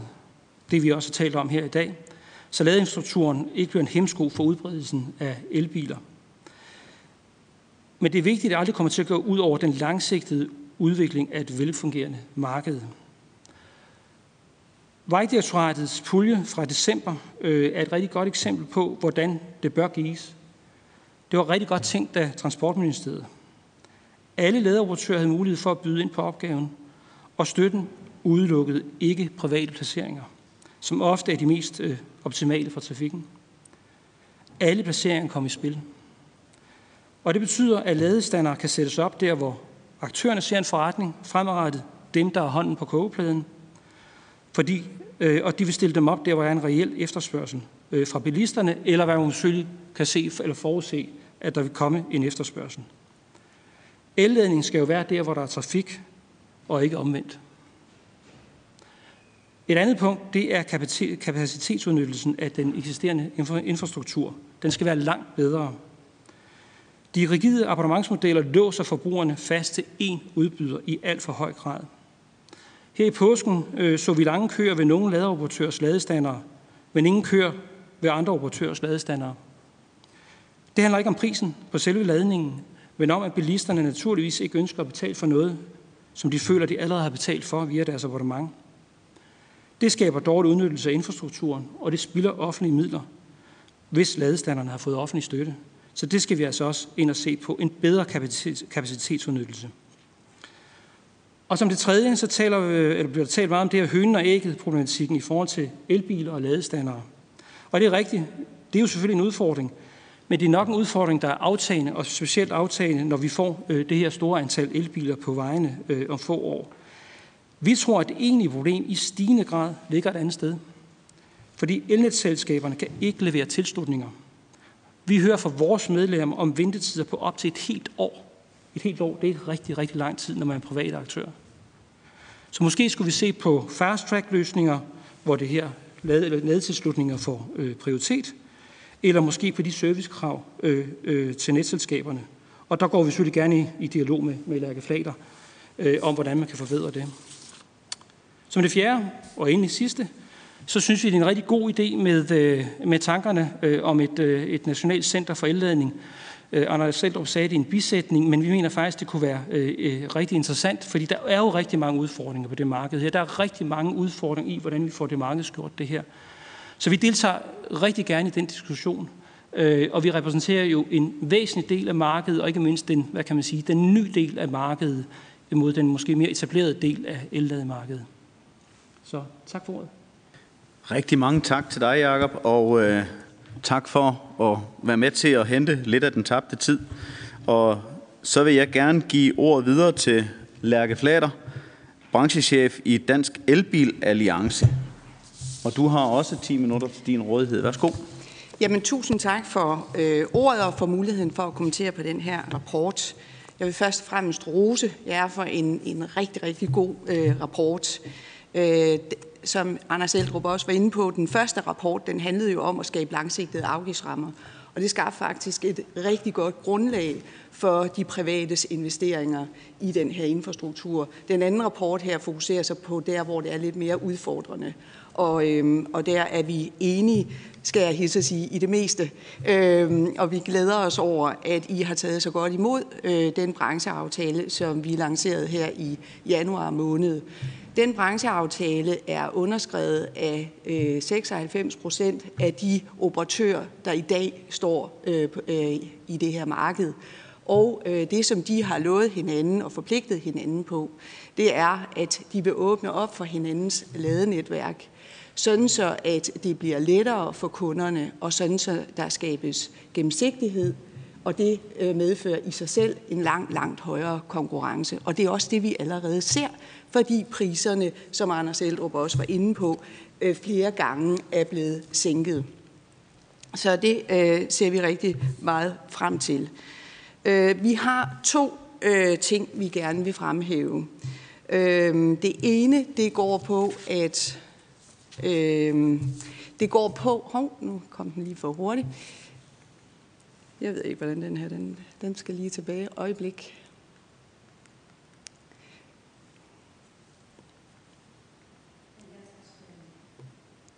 Ja.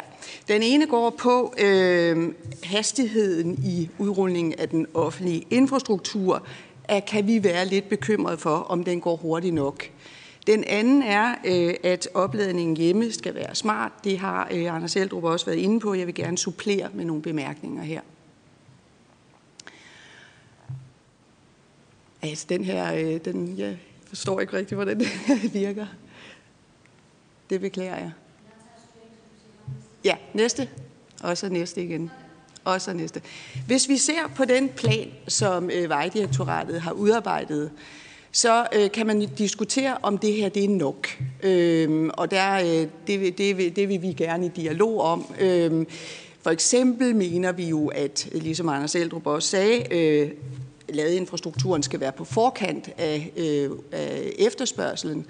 Øh, vi har lige netop hørt øh, Selmer-gruppen, som øh, står for import af en tredjedel af alle vores personbiler, at, øh, og andre biler, at øh, de forventer sådan set en en øh, efterspørgsel, der svarer til 30-40 procent af hele nybilsalget her i 2021. Altså næsten hver fjerde dansker vil, øh, undskyld, fire ud af 10 danskere vil vælge en grøn bil i indeværende år.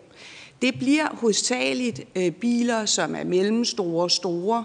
Det vil sige, det er også nogle af de biler, der kommer til at køre langt. Og de, det vil være øh, den kategori, som i særdeleshed vil bruge de her øh, ladepunkter ude på øh, motorvejsnettet. Derfor øh, kan, det være, øh, kan vi være lidt bekymrede for, om den øh, udrulningsplan den går hurtigt nok. Man kan se, at øh, hovedparten af ladestanderne kommer op Øh, er planlagt til at skulle øh, op øh, efter 25, altså fra 26, 2026. Og der vil vi øh, gerne opfordre til, at øh, man får set på, hvordan man kan gøre det her hurtigere. Også fordi vi ser en stigende efterspørgsel efter elektriske varebiler, og det er også nogle af dem, der befinder sig ude på øh, motorvejsnettet Øh, de, er, de kommer i stigende grad, og de skal også oplades, ligesom øh, vi også har nogle af erhvervskøretøjerne, altså taxaerne osv. Øh, man er endda begyndt at tale om, at dele af den tunge transport øh, højst sandsynligt bliver elektrificeret. Det var den ene øh, pointe omkring den, øh, omkring øh, motorvejsnettet, hvor at Vejdirektoratet skal udpege flere arealer, hvis det står til os. Og vi er godt klar over, at det her det handler om nogle koncessionsaftaler, som først udløber i 2025. Vi ved bare også godt, at øh, der var øh, dengang, at man udpegede de her arealer, der blev der faktisk udpeget 90 øh, steder, og man tog øh, 33 i første omgang. Så der må være flere steder, som allerede nu er oplagt til at øh, sætte nogle flere ladestander op på. Dertil mener vi også, at ladeinfrastrukturen skal i 2030 være forberedt til halvanden million elbiler. Udbud, som Anders Eldrup øh, sagde, skal være nøglen til udrulningen. Det er øh, det, der sikrer, at der kommer transparens og øget konkurrence. Det er vi fuldstændig enige i, og de skal øh, indrettes fleksibelt.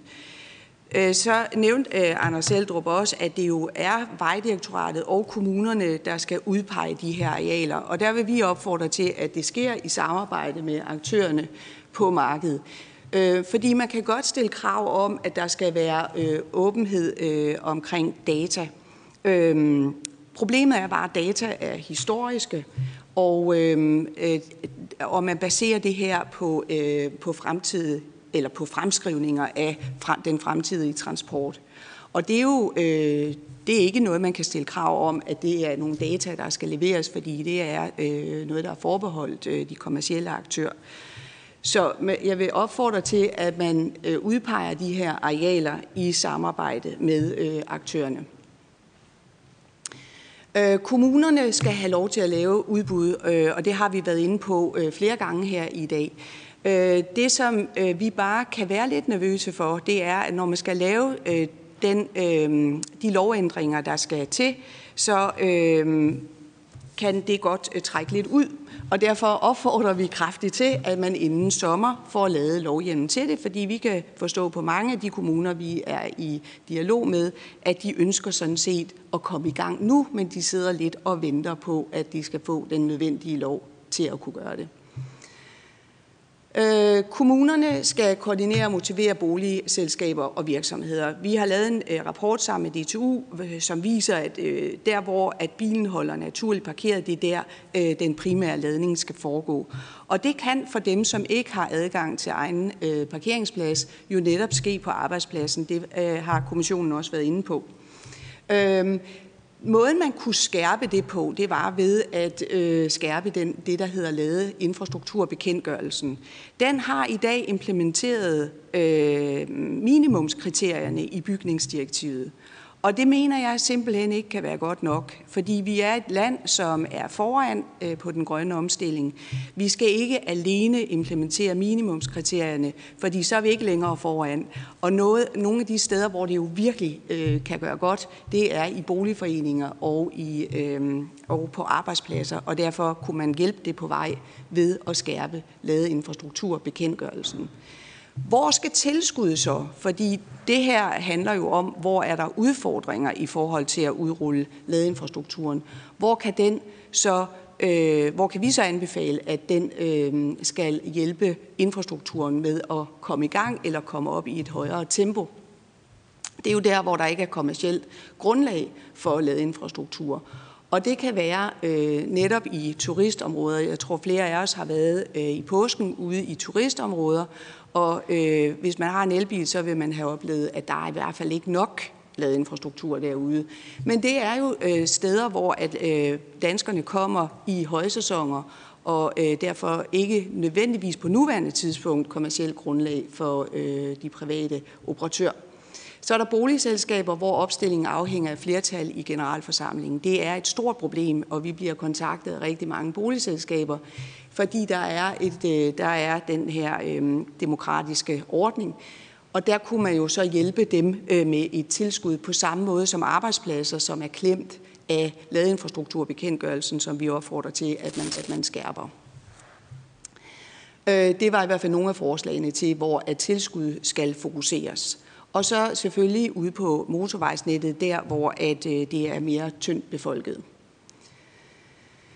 Godt, så øh, det andet, den anden øh, hvad skal man sige, pointe, som vi gerne vil fremsætte her i dag, det var omkring øh, det her med elafgiften, hvor at øh, Eldrup-kommissionen øh, jo har foreslået, at den skal ligestilles med processtrømsordningen.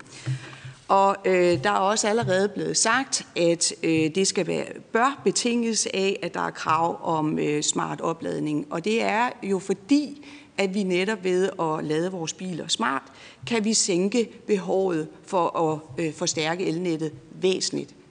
Rigtig, rigtig væsentligt. Vi, øh, vi har en, øh, en masse analyser på, hvor meget samfundet kan spare på det.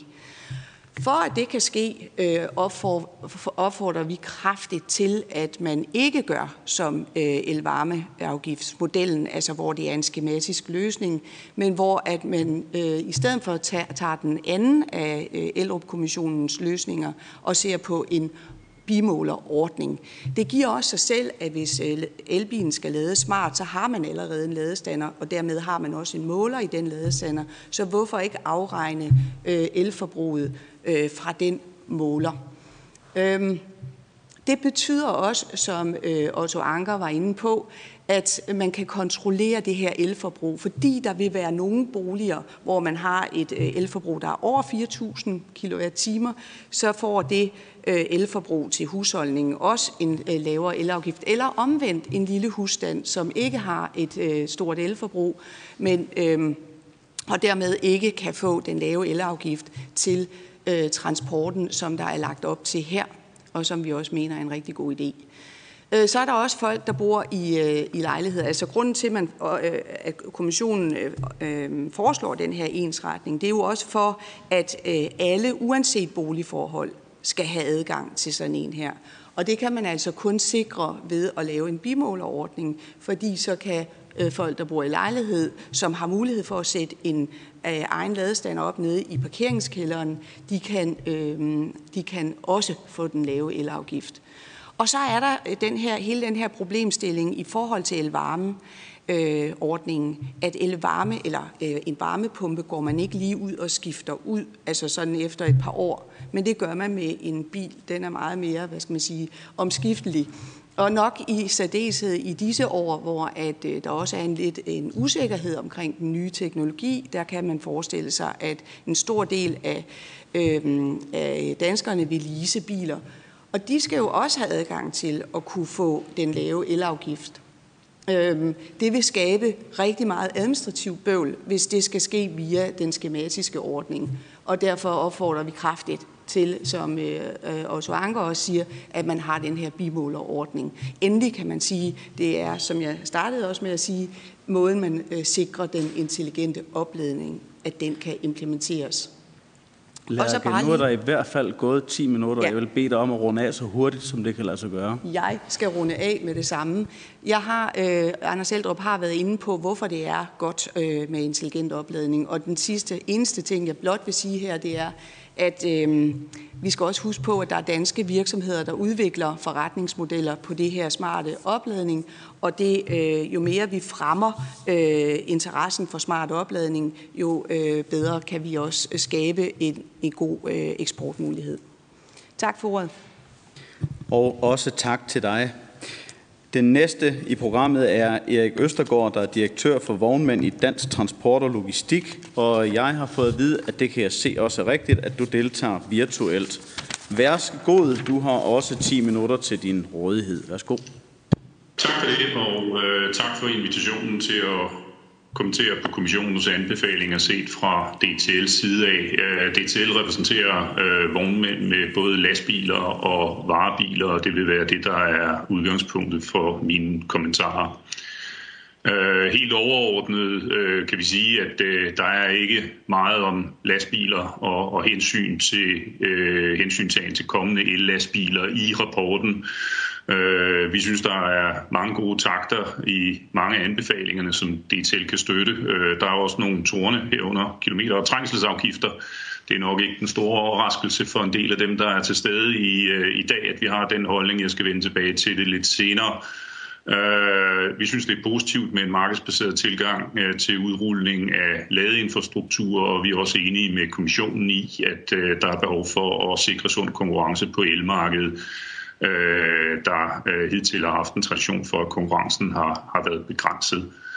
Øh, situationen for last- og varebiler på el øh, er, at øh, vognmændene generelt set er interesseret i den grønne omstilling. Øh, vi har deltaget i klimapartnerskabet for, for landtransport og er aktive øh, på at, at kigge på alternativer til at køre på fossil diesel, men, men et nedslagspunkt nu er her, øh, kan vi jo konstatere, at øh, tæt på 100 procent af de lastbiler, der kører, de kører altså på fossil diesel, så der skal jo ske en markant udskiftning af af, af bilparken, øh, hvad enten det er varebiler eller øh, lastbiler. Og der er vores vurdering i hvert fald nu, at, at øh, der, hvor der nok er størst sandsynlighed for, at der kan ske en omstilling, det er øh, i forhold til øh, varebilerne og, og, og også det transport, der foregår i det bynære områder.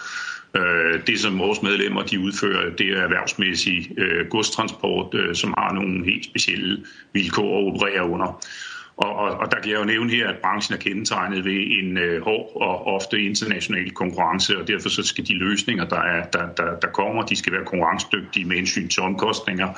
Øh, herudover øh, fleksibilitet, øh, øget adgang til, øh, øh eller adgang til opladning, opladningstider, øh, og så videre vil spille en, en, øh, en betydelig rolle, øh, hvis man ikke skal miste øh, produktivitet. Øh, I dag øh, er øh, den tunge del af lastbilerne kører under nogle meget strikse regler omkring øh, køre- hviletider, og det skal jo kunne passes ind i øh, der.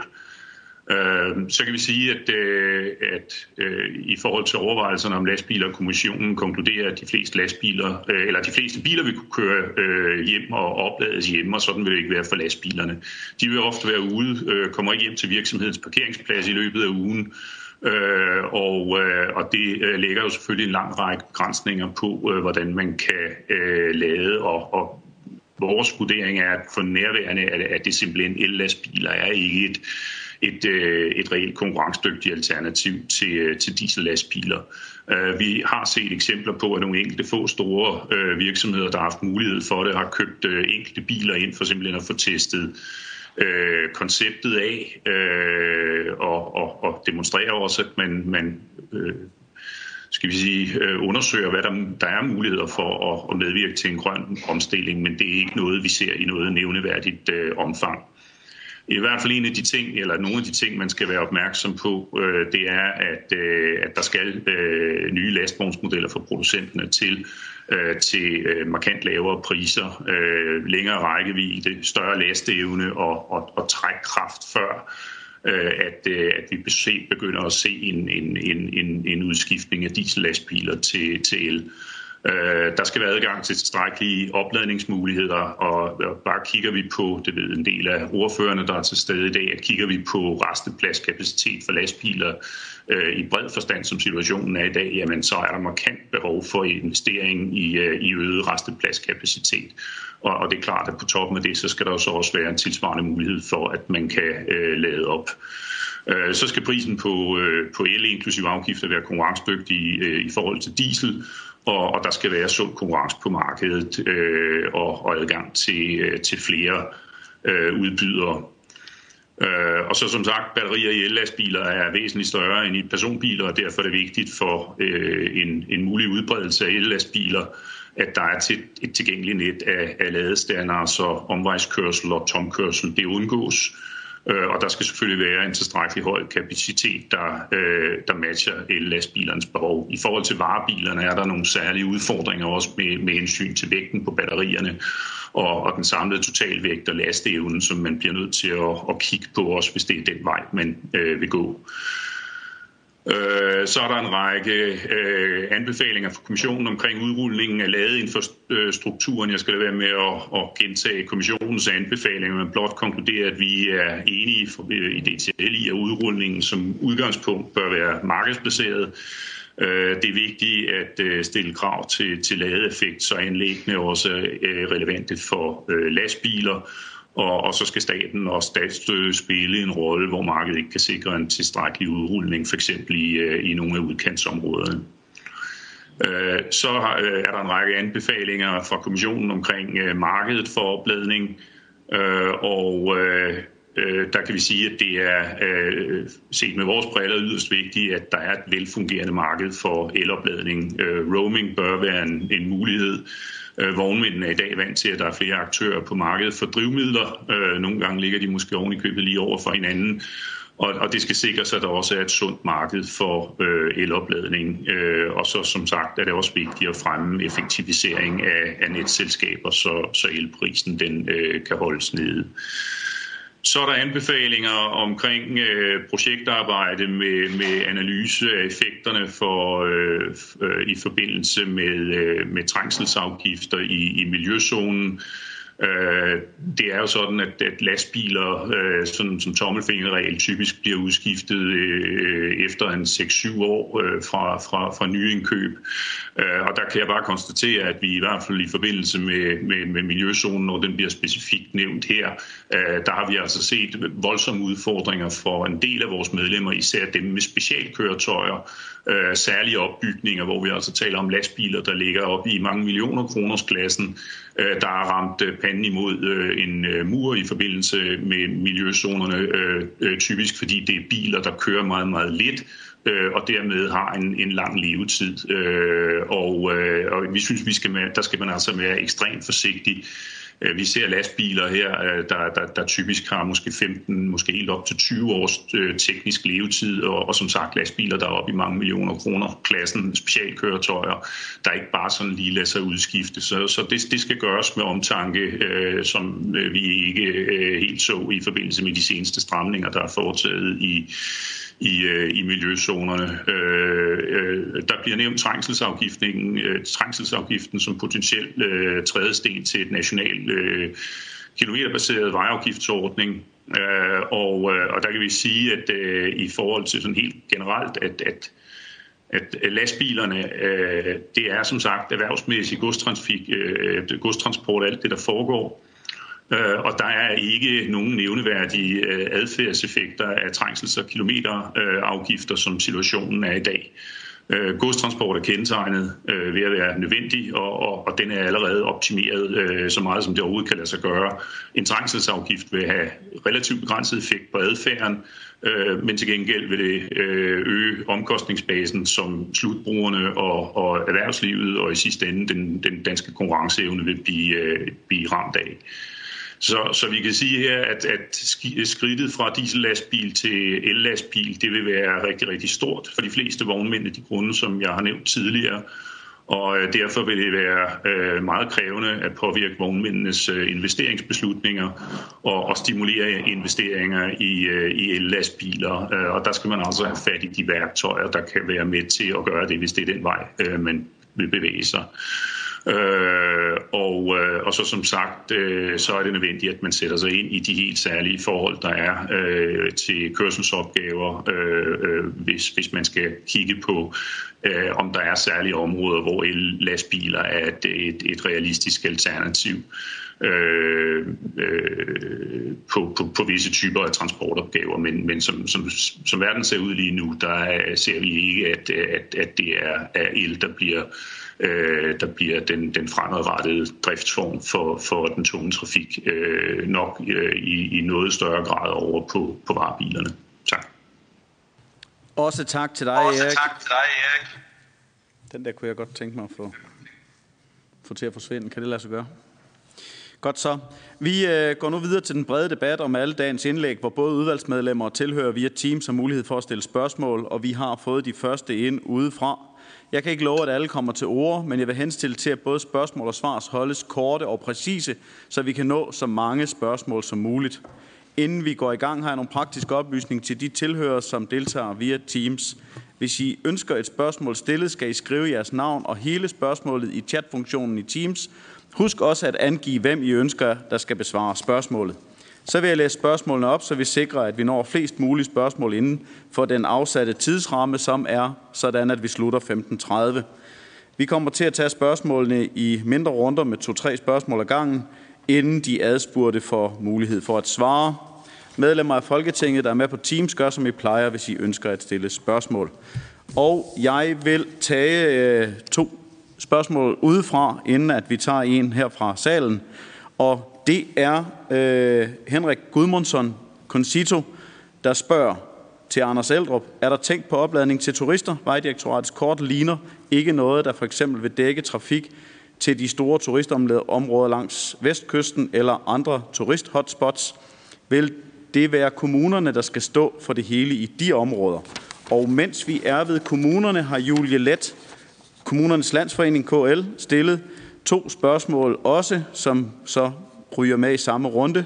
Vejdirektoratet har lavet analyse for udrulning af ladeinfrastruktur langs statsvejsnettet. Samme analyse er ikke, lavet, er ikke udført for kommunerne, og den enkelte kommune står derfor med opgaven om at skulle vurdere både antal, typer og placering i kommunen. Udrulning bør ske ensartet på tværs af kommuner og landsdele, så også ydre områder er dækket. Og der synes derfor at være et klart behov for en national plan for udrulning af ladeinfrastrukturen. Hvordan forholder kommissionen sig til det spørgsmål?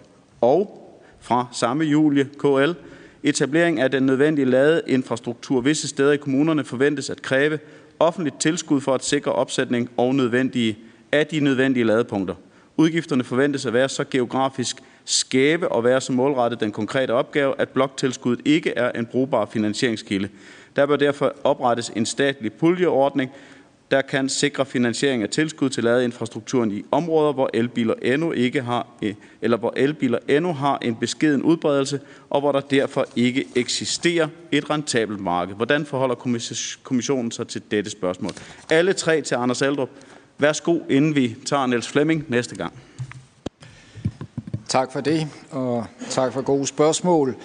Henrik Gudmundsson og turisterne.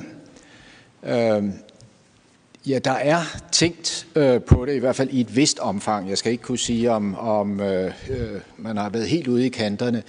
Men der er tænkt på det i den forstand, at når man har tegnet det her landkort og lagt de øh, ladesteder øh, ind, som jeg viste på kortet, så er der taget hensyn også til de færgeforbindelser og tilknytninger, vi har til Norge, til Sverige, til Tyskland, øh, Øh, hvordan øh, kommer vores gæster fra de omgivende lande, hvordan kommer de ind i landet, og hvordan kan de få lavet op, når de kommer hertil.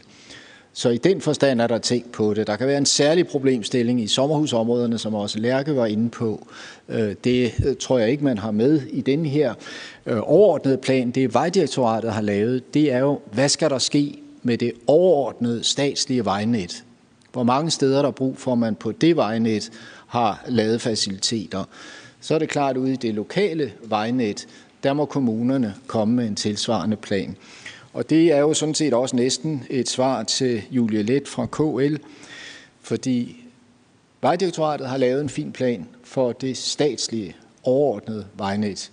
Og den kan jo diskuteres og gradbøjes selvfølgelig, men, men nu er der noget at tage hul på. Og det jeg forestiller mig, det kommissionen forestiller sig, det er, at kommunerne for de enkelte kommuner laver en tilsvarende plan. Og det er næsten første gang, jeg har hørt KL øh, bede staten om at lave en plan for sig. Men øh, det er jeg sikker på, hvis det er det, der skal til, så kan man da nok få, få en eller anden statslig styrelse til at lave en, en plan. Men jeg synes nu nok, at det at finde ud af, hvor der skal være ladefaciliteter i kommunerne, det er en, en øh, naturlig opgave for kommunerne at tage fat i. Så det vil jeg opfordre til, at, at kommunerne hver især de 98 laver en plan for, hvordan det bør se ud inden for deres lokale område. Og så kan det være en god idé, hvis vi nu holder fast i, i videnscenteret eller et andet forum, og prøve at sammenligne de planer på tværs. Men jeg synes, bolden ligger hos kommunerne, og, og nu er det vigtigt, at de kommer i gang. Så er der det med øh, en statslig pulje til, øh, til øh, udkantsområderne, hvis man må kalde det sådan. Øhm, og det tror jeg, der bliver behov for, og det lå også lidt i, i det, jeg startede med. Man laver og også svaret til, til Pil Lorentzen, at når man laver udbuddene, så vil man finde ud af, at der er nogle steder i landet, hvor der skal følge penge med, hvor det ikke kan løses af sig selv. Og, øh, og det skulle ikke undre mig, om det var i de tyndt befolkede områder, at, at det problem vil opstå. Så jeg tror, at den øh, problemstilling kommer op helt af sig selv, når man laver udbudsmodellen og fører den ud i livet. Mange tak. Niels Flemming Hansen er den næste, og Christian Pil efterfølgende. Ja, mange tak øh, for det. Jeg har faktisk et spørgsmål lige til de tre seneste oplægsholdere, Jakob, Lærke og Erik. Øh, Jakob, du taler lidt omkring øh, det her med de her rigide abonnementsordninger, sådan tror jeg, du, du udtrykte det. Øh, og mit spørgsmål til dig er sådan lidt, øh, vi så jo, da men det var FDM, der rullede ind på Bornholm, så øh, faldt de her abonnementspriser, så vidt jeg husker, fra 750 kroner til 350 for, for, for et abonnement øh, hos, hos, hos Clever og, og de andre selskaber. Øh, er det ikke et udtryk for, for den konkurrencesituation, der er Øhm, og her tænker jeg også lidt at sige, hvordan, hvordan kommer det til at se ud fremadrettet? Øh, og det er mere et spørgsmål om at sige, at, at vi ser jo i dag familier med to og, og ofte tre biler i, i husstanden, fordi at biler nu er blevet så billige, så, så det er billigere at tage bussen øh, for de unge mennesker. Øh, er du ikke lidt bange for, at der kommer sådan en, en lidt skæv konkurrence i forhold til selskaberne? Altså fordi jo, jo, jo, øh, jo mere vi tanker, jo billigere må det jo blive, og, og, og øh, og derfor tænker jeg lidt, at det må jo være abonnementsprisen, der bliver, der bliver den afgørende der. Så, så spørgsmålet er egentlig bare, om, om, om abonnementet ikke bare er det moderne benzinkort, sådan groft sagt. Øhm, det næste spørgsmål, Lærke, det er til dig. Øh, du nævner det her med, om udrulningen går stærkt nok. Det kan jeg sådan set godt øh, være enig med dig i meget langt hen ad vejen. Ekstremt langt hen ad vejen. Det, som jeg så også hører, det er bare, at i og med, at elbil er faldet til det niveau, det er, så er ret fine og ret moderne dieselbiler også faldet markant i pris. Og der hører jeg, at, at mange nu begynder at vælge en, en to-tre år gammel dieselbil i et, i et højere niveau, end de ellers ville have valgt, fordi priserne er faldet. Kommer det til at, have en indflydelse på, på, på den her udrydning af elbiler? Det, det kunne jeg måske godt være en, en... Jeg ved ikke, om jeg skal være nervøs for det, men, men, men det er i hvert fald, om det er en faktor. Øh, sidste, det er til dig, Erik, og det, det er egentlig bare et ja-nej-spørgsmål, så det er jo meget let. Øh, fordi det her, det handler jo ikke kun om el, det handler jo om grøn omstilling, sådan som, som jeg ser verden. Øh, er det ikke omsonst, i hvert fald inden for de næste mange år, at tale om eludrulning på tung lastvognstrafik? Er det ikke mere værd at tale om øh, udrulning af brint og biogas til den tunge lastvognstrafik sådan relativt snart? Øh, jeg kan være meget nervøs for, at at, øh, at øh, store spillere på, på, på markedet lige pludselig kommer og siger, at nu vil vi have CO2-neutrale leveringer, og så er det tyskerne, der kommer væltende ind over grænsen, fordi vi ikke har været hurtige nok til at tage beslutninger om brint og, og biogas.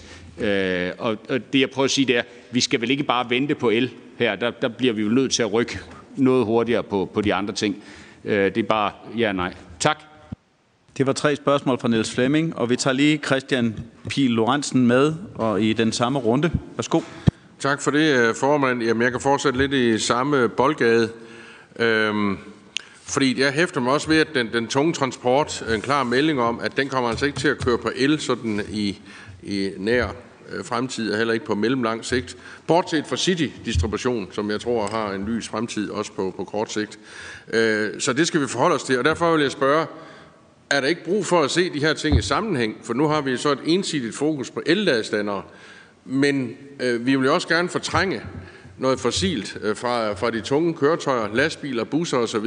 Jeg vil fortælle, at de der 775.000 personbiler svarer stort set til 14.000 lastbiler sådan i CO2-udledning. Så der er jo virkelig noget at hente, hvis vi får den, den tunge transport omstillet. Og er, er vi derfor ikke nødt til at have en national planlægning for tank, for grøn tankning, hvad enten det er elladning, eller det er brint, eller biogas, eller hvad der skal til, set i sammenhæng, i stedet for nu at ensidigt at se på el, og så må vi samle op på noget andet. Øh, har der været sådan nogle overvejelser, at man er nødt til at se det i sammenhæng? Ellers så kan jeg da godt se, at en meget stor del af udledningen i Danmark har vi jo ikke øh, forholdt os til, nemlig det for den, den tunge transport. Øh, og så er der til Lærke, du og andre har været inde for, for at forsere de offentlige investeringer i ladestænder, tror jeg, der stod på din, din slide.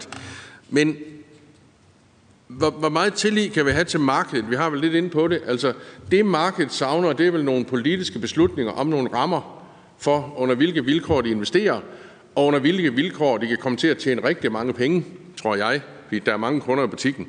Så er det, der mangler ikke nogle politiske beslutninger om, I kan investere. Her er planen.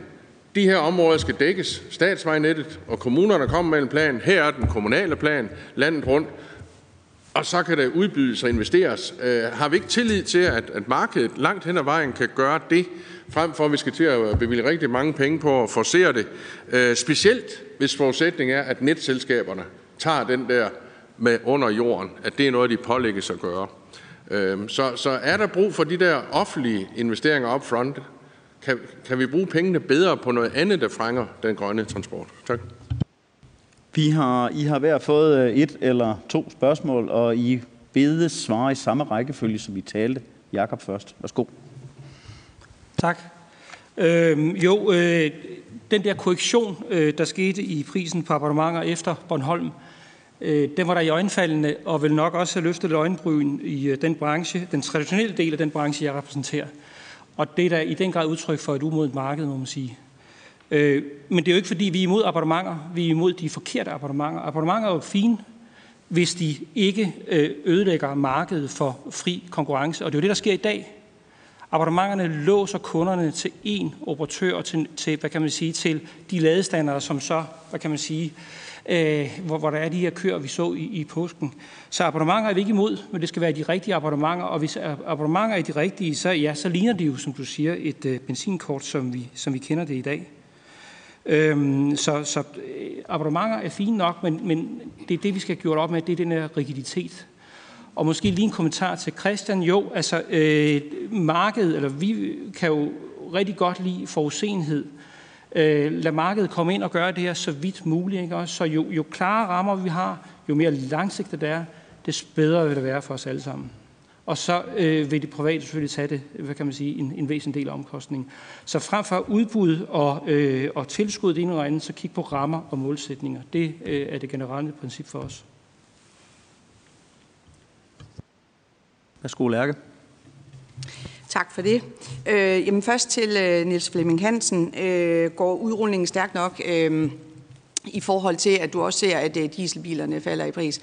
Øh, jeg, jeg vil egentlig bare referere til øh, Semlergruppen, som som så, så sent som i sidste uge var ude at sige, øh, de regner med, at 30-40 procent af nybilsalget i år vil være øh, elbiler eller opladningshybrider. Øhm, og det, jeg synes, de er, det må være dem, der ved mest om, hvad for nogle biler de forventer, der bliver solgt. Så det er egentlig det, der er mit udgangspunkt for det. Øhm, og så i forhold til øh, Pilo Ransen, øh, jeg tror, at øh, det, det, var, det var i hvert fald ikke sådan, jeg mente det. Øh, der, har, der har stået offentlig, øh, offentlig tilgængelig ladeinfrastruktur. Det var ikke tanken, at det skulle være offentlig infrastruktur. Det jeg netop sagde, det var, at... Øh, at den første rapport, altså den her om øh, bilafgifterne, har jo netop skabt et fantastisk grundlag for de øh, private investeringer. Det var Anders Eldrup også inde på. Nu taler vi om der, hvor det er sværere. Øh, og, og, det var, øh, og, og jeg er fuldstændig enig med dig i, at der skal skabes, øh, der skal fjernes de barriere, der er i dag, for at de private kan komme frem. Fordi det er øh, de private, der skal have hånden, hånden på bolden. Men der er nogle steder, hvor at øh, de private har brug for en håndsrækning. Fordi at det her, det er hønnen og ægget, fordi der er noget, altså fordi det skal stilles op på forkant, og fordi der er steder, hvor at, øh, der ikke kommer så mange biler, i hvert fald ikke uden for højtiderne. Og derfor havde jeg også en, nogle forslag til, hvor skulle øh, den her hjælpende hånd øh, være. Øh, og hvis jeg bare lige kort må kommentere på Julie Letts. Øh, vi hjælper rigtig gerne øh, kommunerne med at, øh, at lave nogle planer. Det har vi allerede øh, hjulpet flere kommuner med. Øh, og og det, jeg synes, der må være statens opgave, det er at lave nogle standardiserede eller ensrettede øh, regler, udbudsregler, som, øh, som kommissionen jo også har været inde på. Det øh, bakker jeg fuldt op om, fordi det vil hjælpe kommunerne, så de ikke skal lave deres egne udbudsregler, men kan forholde sig til nogen, som, øhm, som er ensrettet på tværs af kommuner, og for den sags skyld også øh, på tværs af kommuner og stat. Tak. Også tak til dig. Erik Østergaard, værsgo. Tak for det. Øh, på, på øh, Nils Flemmings øh, spørgsmål, som jo også lappede lidt ind over spørgsmålet fra Christian, så, så er den kort version ja eller jo. Øh, det, det, altså, vi ser ikke, at, øh, at el-lastbilerne er, er det, der ligger øh, lige til, til højre benet. Og som jeg også sagde i forhold til øh, varebilerne og citydistribution, øh, der er også behov for at kigge på nogle regler der. Øh, eksempelvis øh, sådan noget som grænsen for, øh, hvad er det for nogle kørekort, man må have, fordi at øh, skal man bibeholde den lasteevne, der er i varebilerne i dag, samtidig med, at man propper et, et, øh, et tungere batteri i, jamen så risikerer man, at man kommer op over de 3500 kilo i dag, og så kan det være, at der stilles nogle andre krav til, hvad det er for et kørekort, og der vil vi gerne sikre, at, at, at, at, at man kan fortsætte, selvom det er en elvarebil, at man fortsat kan køre den med et, øh, en kategori B-kørekort, tror jeg det hedder. Øh, at det ikke er nødvendigt med tung kørekort. Så der er, der er masser af, af udfordringer. Og så vil jeg sige, altså det, der er afgørende set med vognmændenes briller, det er øh, erhvervsmæssig, professionel godstransport. Øh, der sidder nogle vognmænd derude, der forsøger at sidde og lave nogle, øh, nogle øh, investeringsbeslutninger, Øh, og, og øh, de sidder og kigger på, jamen, hvad er in, initialinvesteringen i forhold til, hvis jeg vælger en øh, el-lastbil, eller hvis jeg vælger en, en, en bil, der kører på, øh, på, biogas, øh, eller øh, brint, eller noget helt tredje. De sidder og kigger på det, og så siger de, hvad er initialinvesteringen, øh, hvad er øh, driftsomkostningerne over den øh, 6-7 års periode, som jeg forventer at skulle have den, øh, hvad er gensalgsprisen på, øh, på, øh, på den lastbil, Øh, forudsætningen er, at, øh, at, at bilens rækkeevne, når den er tanket op, øh, den er, er konkurrencedygtig med, med dieselalternativet, fordi ellers så mister jeg produktivitet. Der skal være, et, der skal være en tankinfrastruktur, øh, som minder om det, vi kender i, øh, i dag i forhold til diesellastbilerne. Øh, og, og så skal man altså være klar over, at, at uh, godstransport er internationalt, og man behøver bare tage en tur ud på, på, på, øh, på vejnettet, øh, på motorvejene over Fyn eksempelvis, jamen, så vil man kunne se øh, lastbiler øh, fra resten af Europa, der kører der, lige så vel som danske vognmænd, øh, de også kører i, i udlandet. Og der er det jo vigtigt, når de investerer i deres biler, at, øh, at, at, at de også kan bruge dem i, i den internationale transport, og derfor bliver vi nødt til at skille til, hvad er det, der foregår øh, i øh, landet landene omkring os. Og igen også, øh, skal man sælge øh, bilerne, jamen er det kun nogle ganske få lande, der, der, der, der, der bruger den samme øh, tankteknologi, som vi bruger herhjemme, eller de samme fremdriftsmidler, jamen så indsnæver det altså feltet for, hvor man kan skille sig af med de biler hen, og det har en direkte indflydelse på den øh, øh, nutidsværdiberegning, som, som vognmanden han sidder og kigger på, når han skal lave sin investeringskalkyl. Så, så der, der er i, i den grad behov for at få skabt noget klarhed også omkring, og det, det, det kræver altså en klarhed, der rækker frem i tiden om, hvad er det for en type øh, afgifter, øh, som forskellige former for drivmidler øh, vil blive pålagt, øh, og, øh, og, og hvordan kommer det til i øvrigt at få indflydelse på, på kalkylen på nogle af de parametre, som jeg nævnte før omkring øh, initial investering, hvad koster lastbilen, hvad koster den i drift? Osv. Tak. Mange, mange tak. Anders Eldrup bad om ordet også her for en, et, en, en, en besvarelse. Anders, jeg vil bede dig om at efterlade spørgsmål, eller tid til, at jeg når tre-fire spørgsmål her, som også er målrettet panelet, inden vi runder af. Værsgo. Ja, tak. Jeg skal gøre det ultrakort, og jeg har jo haft ordet nogle gange, så det er fint. Jeg vil bare lige sige for en ordens skyld, at det, som vi blev bedt om i vores kommissorium, det var at se på persontransporten. Ved siden af det er der jo tre, mindst tre meget store områder. Der er den tunge transport, som vi taler om her, der er flytransporten, og der er skibstransporten. Så der ligger tre meget store klumper, som vi overhovedet ikke har set på, men som selvfølgelig er meget, meget relevante for Folketinget og, og partierne at tænke ind i. Godt. Jeg prøver med øh, nogle spørgsmål udefra. Øh, for det første Thomas Bosen, der er privat elbilejer, øh, der skriver flere ting. Men han bor i lejlighed på Indre Østerbro og bruger 10 kW om dagen. Og en sådan forklaring om, at hvis han skal lade to timer om dagen, type 2-stik med under 7 kW, så skal han holde der temmelig længe, hvorimod han med 2 gange 15 minutter ved en lynlader øh, kunne klare det samme. Skriver, at han ville spare en 60-70.000 og en masse elektronik, øh, og spørger i sidste ende om elpladser, øh, om, om lynlader med batteribank ikke vil være løsningen på kogespids og en bedre miljømæssig investering.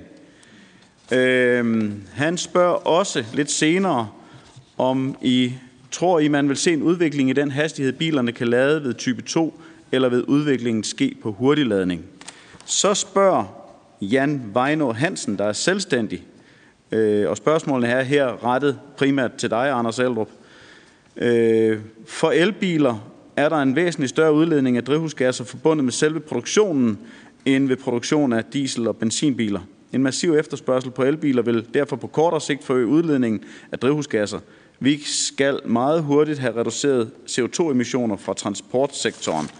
Bør vi ikke i stedet gå en helt anden retning? Og så foreslår han her to bilfri dage om ugen, øjeblikkeligt stop for udbygning af ny vejinfrastruktur, rationering af vejtransport, road pricing, ingen trafik med benzin og diesel i større byer, massiv afgifter på køb af benzin og diesel, også ved eventuelt også elbiler, og så en afgift på 10 kroner per liter brændstof, eventuelt også afgift for el til elbiler.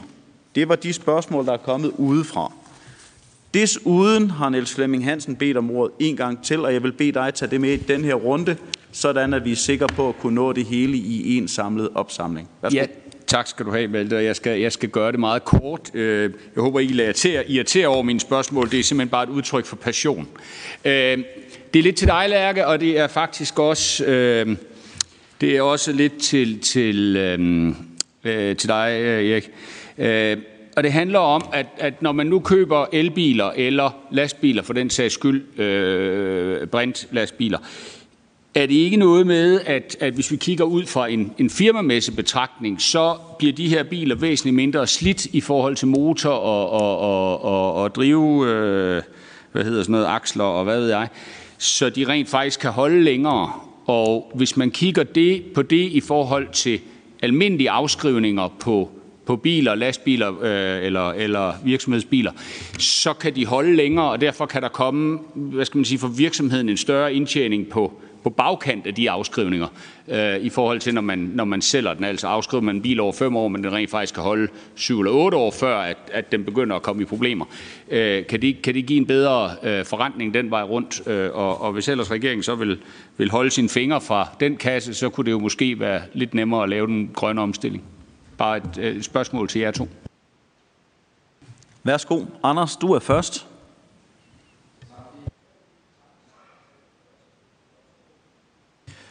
Jeg vil prøve at svare lidt mere overordnet på Thomas Bosens spørgsmål, øh, end, end det meget specifikke om de 7 kW.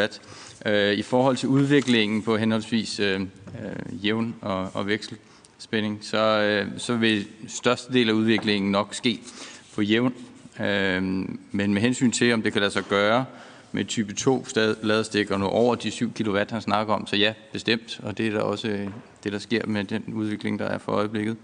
Øhm, så en stor del af udviklingen kommer til at ske til lynopladerne, men der kommer også til at, at være mulighed for at lade mere end de 7 kW, han snakker om på Østerbro. Og hvis jeg skulle tage spørgsmålet fra Jan V. Hansen, som jo indeholdt rigtig mange øh, forslag, som jeg ikke tror, tiden tillader, jeg skal blot knytte den bemærkning til det, at når vi ser på elbilerne, så er der jo selvfølgelig nogle øh, omkostninger CO2-mæssigt og på anden måde forbundet med at producere en elbil.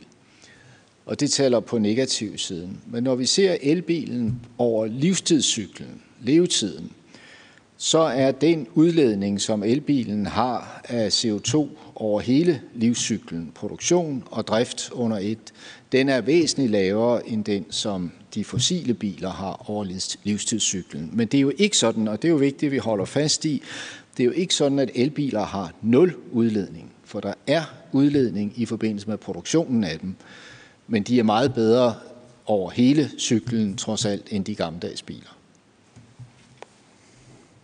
Tak. Så var der to spørgsmål heroppe, og I må selv vælge rækkefølgen. Værsgo. Ja, tak. Øh, lige først til øh, Thomas øh, Bolsen, og det er sådan set bare et øh, supplement til det, du siger, øh, Tony. Øh, altså, øh, i dag kan rigtig mange af elbilerne øh, lade med, med vekselstrøm en fase. Og det er den udvikling, vi kommer til at se inden for vekselstrøm, at det bliver tre fase. Det gør det også meget mere stabilt i forhold til elnettet, og det gør, at man kan komme op i nogle langt højere effekter alene på vekselstrøm. Og så er jeg fuldstændig enig med, hvad du siger, at øh, på DC kommer der også rigtig meget udvikling i forhold til at at sikre meget hurtigere opladning øh, af bilerne på lynladestationerne. Så i forhold til Niels Flemming, altså det her med holdbarhed og afskrivning, øh, altså jeg, jeg kan kun sige, at vi, altså vi kan jo, vi ved jo ikke sådan så frygtelig meget om det. Vi kan bare se på øh, altså vedligehold af elbilerne. Det, det, det har vi konstateret, at øh, der er langt øh, færre dele. det, kan man, øh, det behøver man ikke at være, være el, øh, elbilist øh, specialist for at kunne se. Men, øh, men selve gensalgsværdierne, altså de biler, der kommer ud på gensalgsmarkedet, øh, kan vi konstatere, at de holder faktisk værdien ret godt. Og det er jo baseret på mange faktorer. Det er jo også noget med usikkerhed omkring fremtid, og hvad sker der med de fossile biler? Vil man stoppe for salg af, af fossile biler i 2030? Det påvirker alle sammen gensalgsværdien. Men det har også en betydning, at øh, afskrivningerne øh, øh, ikke, ikke er så, altså, de, de er ikke så høje, som, øh, som, øh, som man måske kunne forvente, de havde været, og derfor så holder gensalgsværdierne altså ret godt. Tak. Og var det Jakob til sidst? Det var Erik. Værsgo. Øh, tak for det. Øh, jamen, ganske kort til Niels Flemming. Øh, jo, det kan godt være, at driftsomkostningerne vil være billigere, men altså de priser, som vi kigger på, vi har set fra fra forskellige leverandører, der, der taler vi altså om, om, om investeringer, der er markant større, end, øh, end hvis vi kigger på, øh, på konventionelle diesellastbiler. Og vores erfaringsgrundlag er, er relativt begrænset. Altså, et, som jeg nævnte før, så i Danmark, så næsten 100 procent af de lastbiler, der kører rundt, de kører på, på, øh, på fossil diesel. Øh, og, og det er det samme billede, der er ude i Europa. Og, og det, der er ekstremt vigtigt her, det er jo, at, som jeg siger, at, at, at, at godstransporten er international, så vi skal passe på, at vi ikke laver noget, hvor vi skyder os selv i foden øh, herhjemme, også via afgiftsstrukturen, som, som gør, at, at, øh, at, at vi bare ser, øh, at det er, er svenske eller tyske eller nogle helt tredje øh, landes øh, lastbiler, der, der, øh, der ligger og, og, og udfører transporterne i Danmark. Det, det, det giver ikke den store effekt. Men der er, der er simpelthen øh, der er behov for, for, for mere viden omkring, øh, hvad, hvad vil driftomkostningerne på, altså at få lavet de investeringskalkyler, som jeg nævnte før. Hvad er initialinvesteringen, og hvad er de, de årlige driftsomkostninger, øh, øh, både til, øh, til, til det pågældende brændstof og, og til øh, reparation og vedligehold øh, af, af, af bilerne. Og så indgår der jo som sagt også, øh, hvad er mulighederne for gensalg, øh, når man ønsker at skifte en lastbil ud efter en, en 6-7 år øh, for, for sådan de mere almindelige typer. Tak skal I have. Mange tak for indlæg, spørgsmål, debat og svar. Jeg vil først og fremmest rette en stor tak til dagens øh, oplægsholdere. Jeg synes, øh, det har været en god og interessant høring, hvor vi har fået belyst mange problemstillinger, fået nyttige oplysninger og budskaber frem, som vi nu kan tage videre med os i det politiske arbejde. Tak til mine kolleger i underudvalget, øh, Christian Pil Lorentzen og Susanne Simmer, og selvfølgelig også formand Jeppe Brugs. Øh, og så tak for de gode spørgsmål fra udvalgets medlemmer og tilhører, der har fulgt høringen. Jeg kan oplyse, at høringen kan genses på Folketingets hjemmeside, og at vi på Transportudvalgets hjemmeside vil offentliggøre de præsentationer, som oplægsholderne har fremvist i dag. Og til jer alle og os alle sammen, tak for i dag. Kom godt hjem.